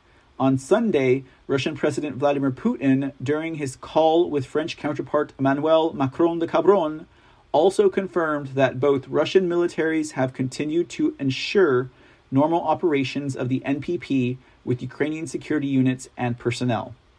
It is to note that the Chernobyl nuclear site is also under the control of Russian forces, after they invaded and annexed and annexed the power plant site on February 25th.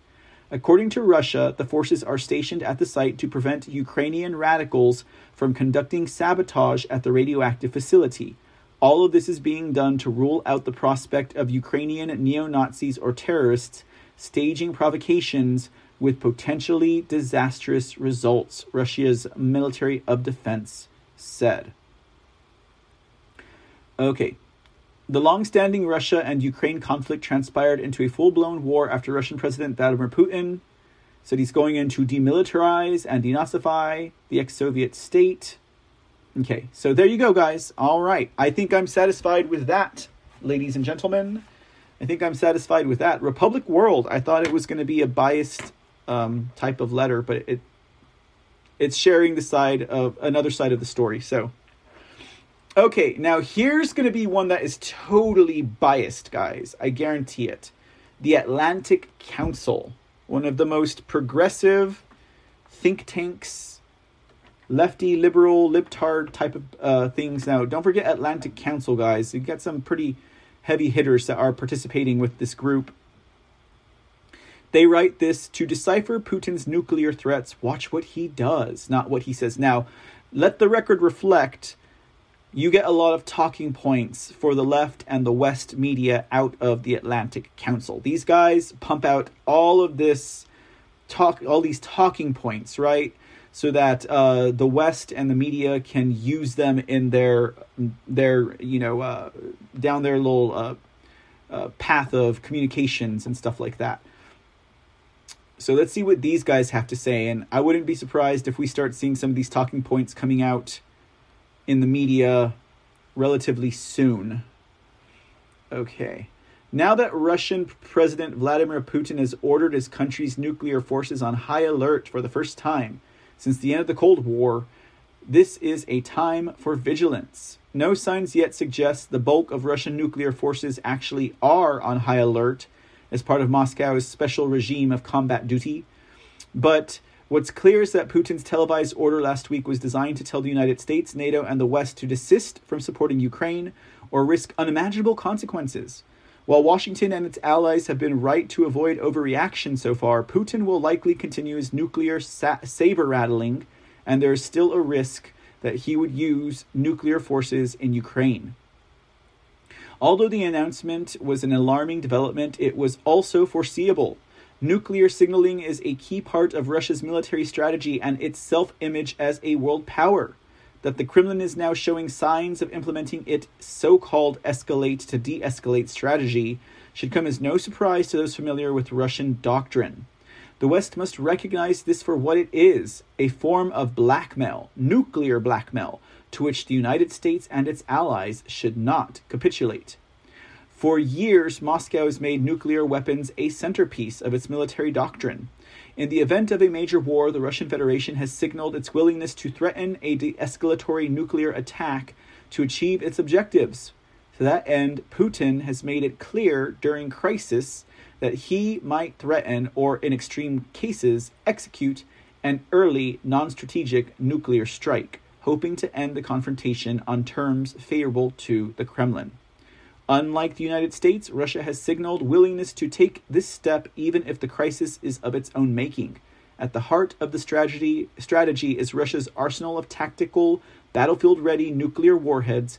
Even more concerning, these Russian weapons outnumbered the United States' arsenal of similar weapons by a magnitude of almost 10 to 1. So, what are you getting from this? These guys are trying to paint Putin in a certain way. They're saying he's a loose cannon, he's a wild card, he's he's off the hook. He's just going to blow something up without even a strategy to it just to, you know, make it make it favorable for the Kremlin. So what they're doing here is they are adding more rhetoric and more animus against Putin. They're they are saber rattling themselves in this article and they are putting more propaganda and radical fear into the minds of all of the academics who are going to be reading this, into the minds of all of the uh, pundits who, if they can actually parse this far through an article, will be like, yeah, yeah. So what this is is it's just adding to them. Like, It's adding to their their um, mythos, if you will. Uh, all of everything that we just read, as well worded as it is, is just to add to that animus and that rhetoric. Uh, let's see here. So then they're going to go and talk about the invasion and illegal annexation, the referendum, Atlantic Council. You know, I don't even know if I want to spend my time. You know, I don't know if I want to waste my time on this. Honestly, guys, game of chicken. It's just look at incendiary rhetoric. That's all this is. Okay. Okay. Yeah, we're not going to waste our time. Atlantic Council, guys, progressive think tank. This is where everyone gets their talking points from. So uh, yeah, not not not too excited about that, guys. Not excited at all. All right, let's see where we're going from here. We're almost done, y'all. We're winding it down. I know I keep saying that, right? Um, what do we got for? Whoa, where'd that come from? Okay. Aha. Okay. Now, someone had mentioned um, Erdogan and uh, Turkey. Uh, I think on a past broadcast. Uh, where do they? Where does where do they stand? Where does Erdogan? Where does Turkey stand? When we're talking about Putin, Russia, Ukraine.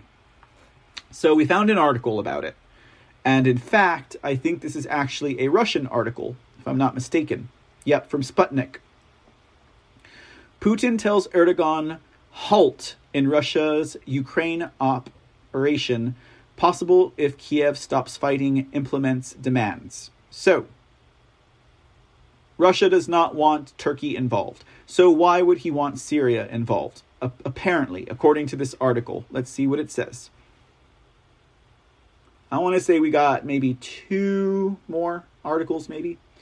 Um, let's see here. Russia's military operation in Ukraine to defend the Donbass will be suspended only if Ukrainian forces cease hostilities and agree to implement Moscow's demand on demilitarization. President Vladimir Putin has told his Turkish counterpart, Recap, or Recep uh, Tayyip Erdogan. The readiness of the Russian side for dialogue with Ukrainian authorities and with foreign partners to resolve the conflict was confirmed, the Kremlin said in a readout Sunday.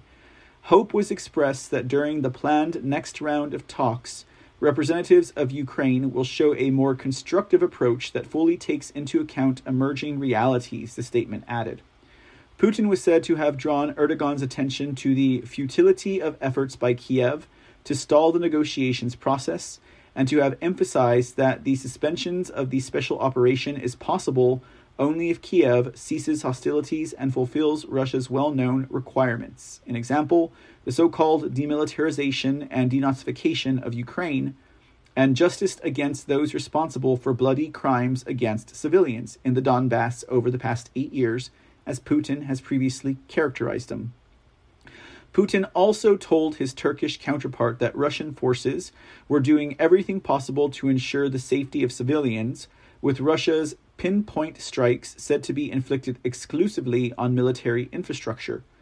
Erdogan was informed of the operations of nationalist and neo Nazi formations, including the continued shelling of Donbass settlements and the use of Ukrainian civilians and foreigners as human shields in the cities and towns they control. Putin assured Erdogan that Russia would assist, assist measures to evacuate Turkish nationals from areas where fighting is taking place. It's in its own statement Sunday, the Turkish presidency said that Erdogan informed Putin of Turkey's continued readiness to contribute to a peaceful resolution of the Ukraine crisis.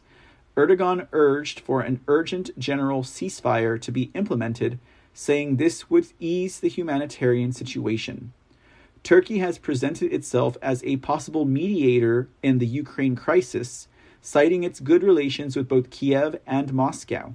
At the same time, Ankara has closed the Bosphorus and Dardanelles Straits to warships of all states, including Russia, and continued the shipment of its uh, Bayraktar drones to Ukraine. Oh, so uh, Turkey's giving drones to Ukraine. Okay. The current cataclysm in Ukraine is the culmination of a security crisis which began in 2014 when the country's unpopular but democratically elected government was overthrown in a Western backed coup and replaced by forces seeking to pull Kiev into the European Union and NATO. The coup prompted Crimea to break off from Ukraine and rejoin Russia. In eastern Ukraine, independence movements popped up con- co- prompting Kiev to send troops to crush the resistance and sparking a years long civil conflict. A Russian, French, and German backed effort to end the conflict via the, Min- the 2015 Minsk agreements failed to bear fruit, with successive governments in Kiev refusing to provide the Donbass with constitu- con- constitutionally mandated autonomy in exchange for its peaceful reintegration into Ukraine. Russia began a large scale military operation in Ukraine on 24 February after a formal request for assistance from the Donetsk and Luhansk People's Republic, which faced weeks of escalating Ukrainian attacks, including hundreds of violations of the ceasefire by both sides, recorded by organizations for security cooperation in Europe observers. Moscow recognized the republics as independent states on 21 February. Interesting article. Whoa, lordy. Sorry, guys. I forgot that one was sneaking in there too. Uh, okay, so real quick, I mean, that's what's the situation. So apparently, Turkey's trying to be a peacemaker here or a mediator, able to talk with Putin. Putin's telling him, hey, there's Nazis. At the same time, they're friendly with both Kiev and Ukraine. Go figure. Okay, now why do we got this woke joke on the screen, ladies and gentlemen? Uh, because according to Russia, this woke joke was recently in Ukraine. Okay, so this woke joke was recently in Ukraine because he likes to tell all his enemies about when he's going to strike them. That's that is Victoria Mark Milley. Okay. Now it says here Joint Chiefs Chairman secretly visited weapons shipment hub near Ukrainian border. Okay. What is this woke joke doing over there in Ukraine? Okay. What is he doing over there? Victoria? For those of you who are new to this broadcast, we call him Victoria Mark Milley, the woke joke general of uh, the Pentagon, the Joint Chiefs of Staff. Let's just see. We're, we're wrapping this up, guys. Don't worry. This is about done. The United States and its allies have pumped over $3 billion in arms into Ukraine since 2014 uh, since the 2014 Maidan coup and committed to send over $850 million more in military aid last, late last month after Russia began a military operation in the country aimed at demilitarizing the regime in Kiev. Joint Chiefs of Staff Chairman Victoria Mark Milley made an unannounced visit to an undisclosed airfield near the border with Ukraine last week, a senior Pentagon official told CNN. The airfield was said to have been turned into a major hub for the shipment of NATO weaponry into Ukraine, with Milley said to have toured the facility, acquainted himself with the weapons transfer operation, and met with troops. The country where the base is situated, situated was not specified. The outlet source said the shipments have not yet been targeted by the Russian military upon entering Ukraine, but expressed fears that this may happen in the future. U.S. European Command is responsible for coordinating the weapons transfer and is working with other countries, including the United Kingdom, to ensure that we are using our resources to maximize efficiency to support the Ukrainians in an organized way, a second source said. The Biden uh, regime has already delivered about $240 million of its promised $350 million in additional military equipment to Ukraine, with the rest expected to arrive in the upcoming days or weeks at the latest. The European Union promised to commit nearly 500 million euros for its own military aid package. In all, 14 countries have now sent or committed to send arms to the Eastern European country. US and NATO military shipments to Ukraine have included Javelin anti tank missiles, Stinger Man portable air defense systems, Turkish uh, Bayraktar drones, small arms and ammunitions, howitzers, armored vehicles, protective equipment, and fuel. Some of this equipment has already been seized by Russian and Donbass Republic, Republic forces during their advance. In addition to the weapons, Kiev has also received hundreds of millions of dollars in cash and set about recruiting a foreign legion of paid mercenaries. See, they're doing it too, apparently. Well, we already knew they were doing it. I don't know why I said apparently reportedly offering up to $2,000 a day or $60,000 a month for their services. Nearly 20,000 people have already expressed interest in Ukrainian Foreign Minister the, um, Dmytro Kuleba said. So, how do you guys like that? Our taxpayer money is going to Ukraine to pay mercenaries $2,000 to fight. Again, I never said that I wanted my money to go to that. Did any of you guys vouch for that? Not me.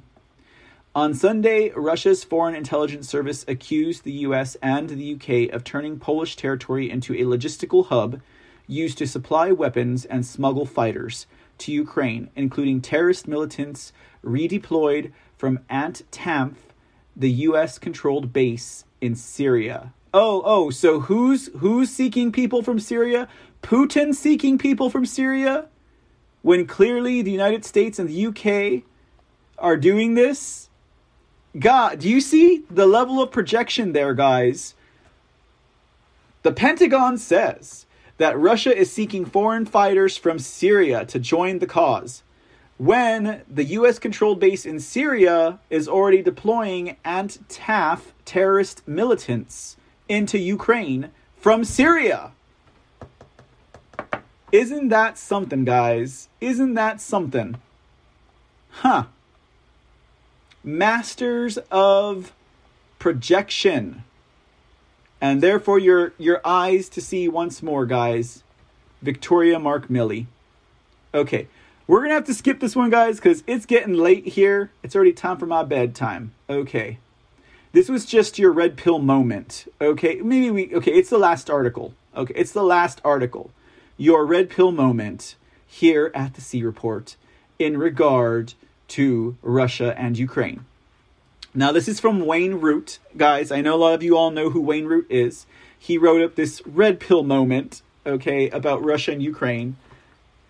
We've already had several red pill moments here with Russia and Ukraine, but let's see what the, the good patriot has to say as we close out tonight's C Report. Thank you all again for hanging out with us on this uh, Monday, Tuesday evening, morning. All right. It's time for your red pill moment. Something smells rotten in Ukraine. The story is rotten, rancid, hinky. The story just does not add up. Biden and the media desperately want you to believe Russia is the bad guy and Ukraine is a little angel. They want you to fall in love with the underdog Ukraine. They want you to support America getting involved on behalf of Ukraine. To get your support, they need the media to sell you a bill of goods, but it just does not add up. First, illegitimate Joe is the one who funded Russia's invasion. Biden killed our pipelines, killed coal, banned drilling, which made us dependent on Russian oil, which made Russia filthy rich and arrogant. Biden paid for this war. Second, if Putin is the bad guy, if Russia is evil, why is Biden continuing to buy billions of dollars of oil from Russia every day? Does this make sense? Unless it's pure commie theater. Follow the dots. Biden is feeble, feckless, old puppet with dementia. George Soros pulls Biden strings. Soros is on the side of Ukraine. Soros recently said the whole world must support Ukraine. It turns out Soros funded Zelensky and then installed him as a president of Ukraine one of the most corrupt nations on the earth. And I told you we had stuff about Zelensky coming out, guys. So, you better believe my mind has changed about Zelensky. And you guys know that I was friendly towards Zelensky from the beginning, all right? So it just goes to show as new information comes out, we have that ability to use our uh, better judgment and act on it. Now, Keep in mind, even billionaire Soros is obsessed with hatred for America. He desperately wants to destroy our country. Soros has funded the invasion of our borders. He helps pay for illegal aliens, many of them criminals such as MS 13 gangbangers and murderers, to enter into America. Soros also funded and elected all the horrible communist district attorneys across America. Soros district attorneys are hell bent on destroying America. They have turned our big cities into killing zones where murderers run free without even posting bail, while, while law abiding citizens are stripped of guns and persecuted for defending themselves.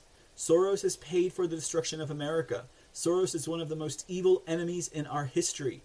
If Soros funded the leaders of Ukraine and put them in power, this has to be a trap. Ukraine must be a bad guy. Now we come to the mainstream fake news, legacy, mockingbird, propaganda, pedophile media. Has the media ever told the truth in the seven years since Trump came down that escalator? It's been non stop lies, fraud, and propaganda. The media tells you any lie that advances the causes of Democrats, Soros, and the destruction of America. Now, after seven years of lies and propaganda, suddenly you trust the media? Suddenly you don't trust yourself? Come on, Patriots! Anyways, that's me. That's not Wayne Root. But I'm just saying there's no need to be confused.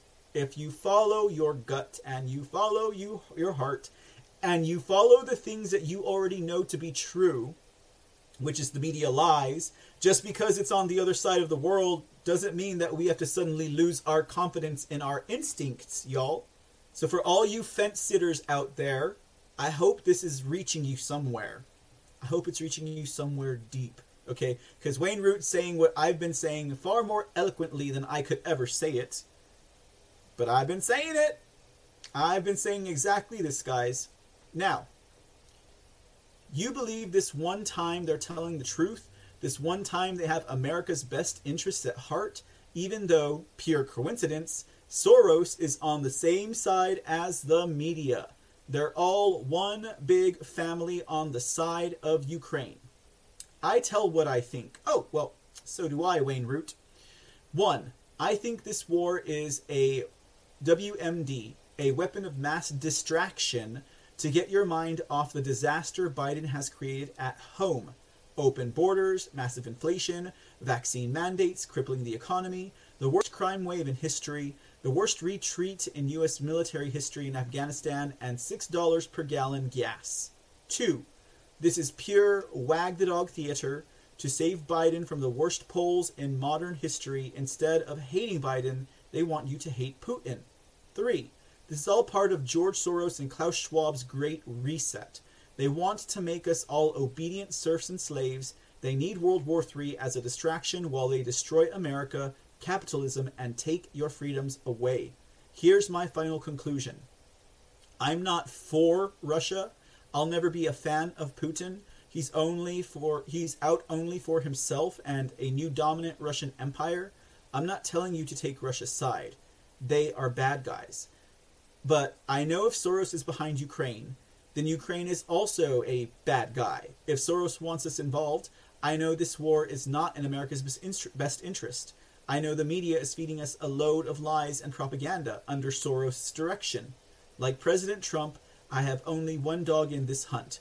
I'm only for America first. This war is BS. It does not involve us. We should not be sending billions of dollars in aid or sending billions in military weapons to Ukraine. I don't want this to turn into World War III. I don't want my kids or your kids dying over Ukraine. We need to stay a million miles away from this conflict. This is not a war, it's commie theater. It's a weapon of mass distraction. Don't believe a thing you read or see coming from the fake news media. Take your red pill and just say no to this wag the dog moment. And that, ladies and gentlemen, is the conclusion of one Mr. Wayne Allen Root. And that, ladies and gentlemen, is the conclusion of our show tonight. Thank you all again for joining us late night this Monday evening. And, uh, well, I mean, ladies and gentlemen, I'm sure we'll do it again sometime, but hopefully not this late, okay? And uh, we'll be back again tomorrow, as it were, here at the C Report over at Mr. C TV and Mr. C channel. Thank you again for joining us. If you're with us over at Twitch, have a great evening. If you're over there with us at CloutHub or Rumble, thank you again. Don't forget to follow or subscribe and share the links to this show. Don't forget to look for us also over at Truth Social as soon as we are up and at 'em, hopefully within the next day or so. Hopefully this uh, March 9th rumor is true, and uh, we all get uh, we all get our Truth Social accounts. So yeah, I think we're at Mr. CTV or at the C Report, one or the other. Uh, but we got it, if I'm not mistaken, MRC TV. And uh, again, to my friends and family over at the Foxhole app and at Pilled.net, thank you for hanging out with us tonight. Thank you for keeping the chats rolling. You guys are awesome. And uh, we'll be back again tomorrow. So, with that said, ladies and gentlemen, as always, be safe, be blessed, and God bless America. We will see you tomorrow. Have a great night, y'all.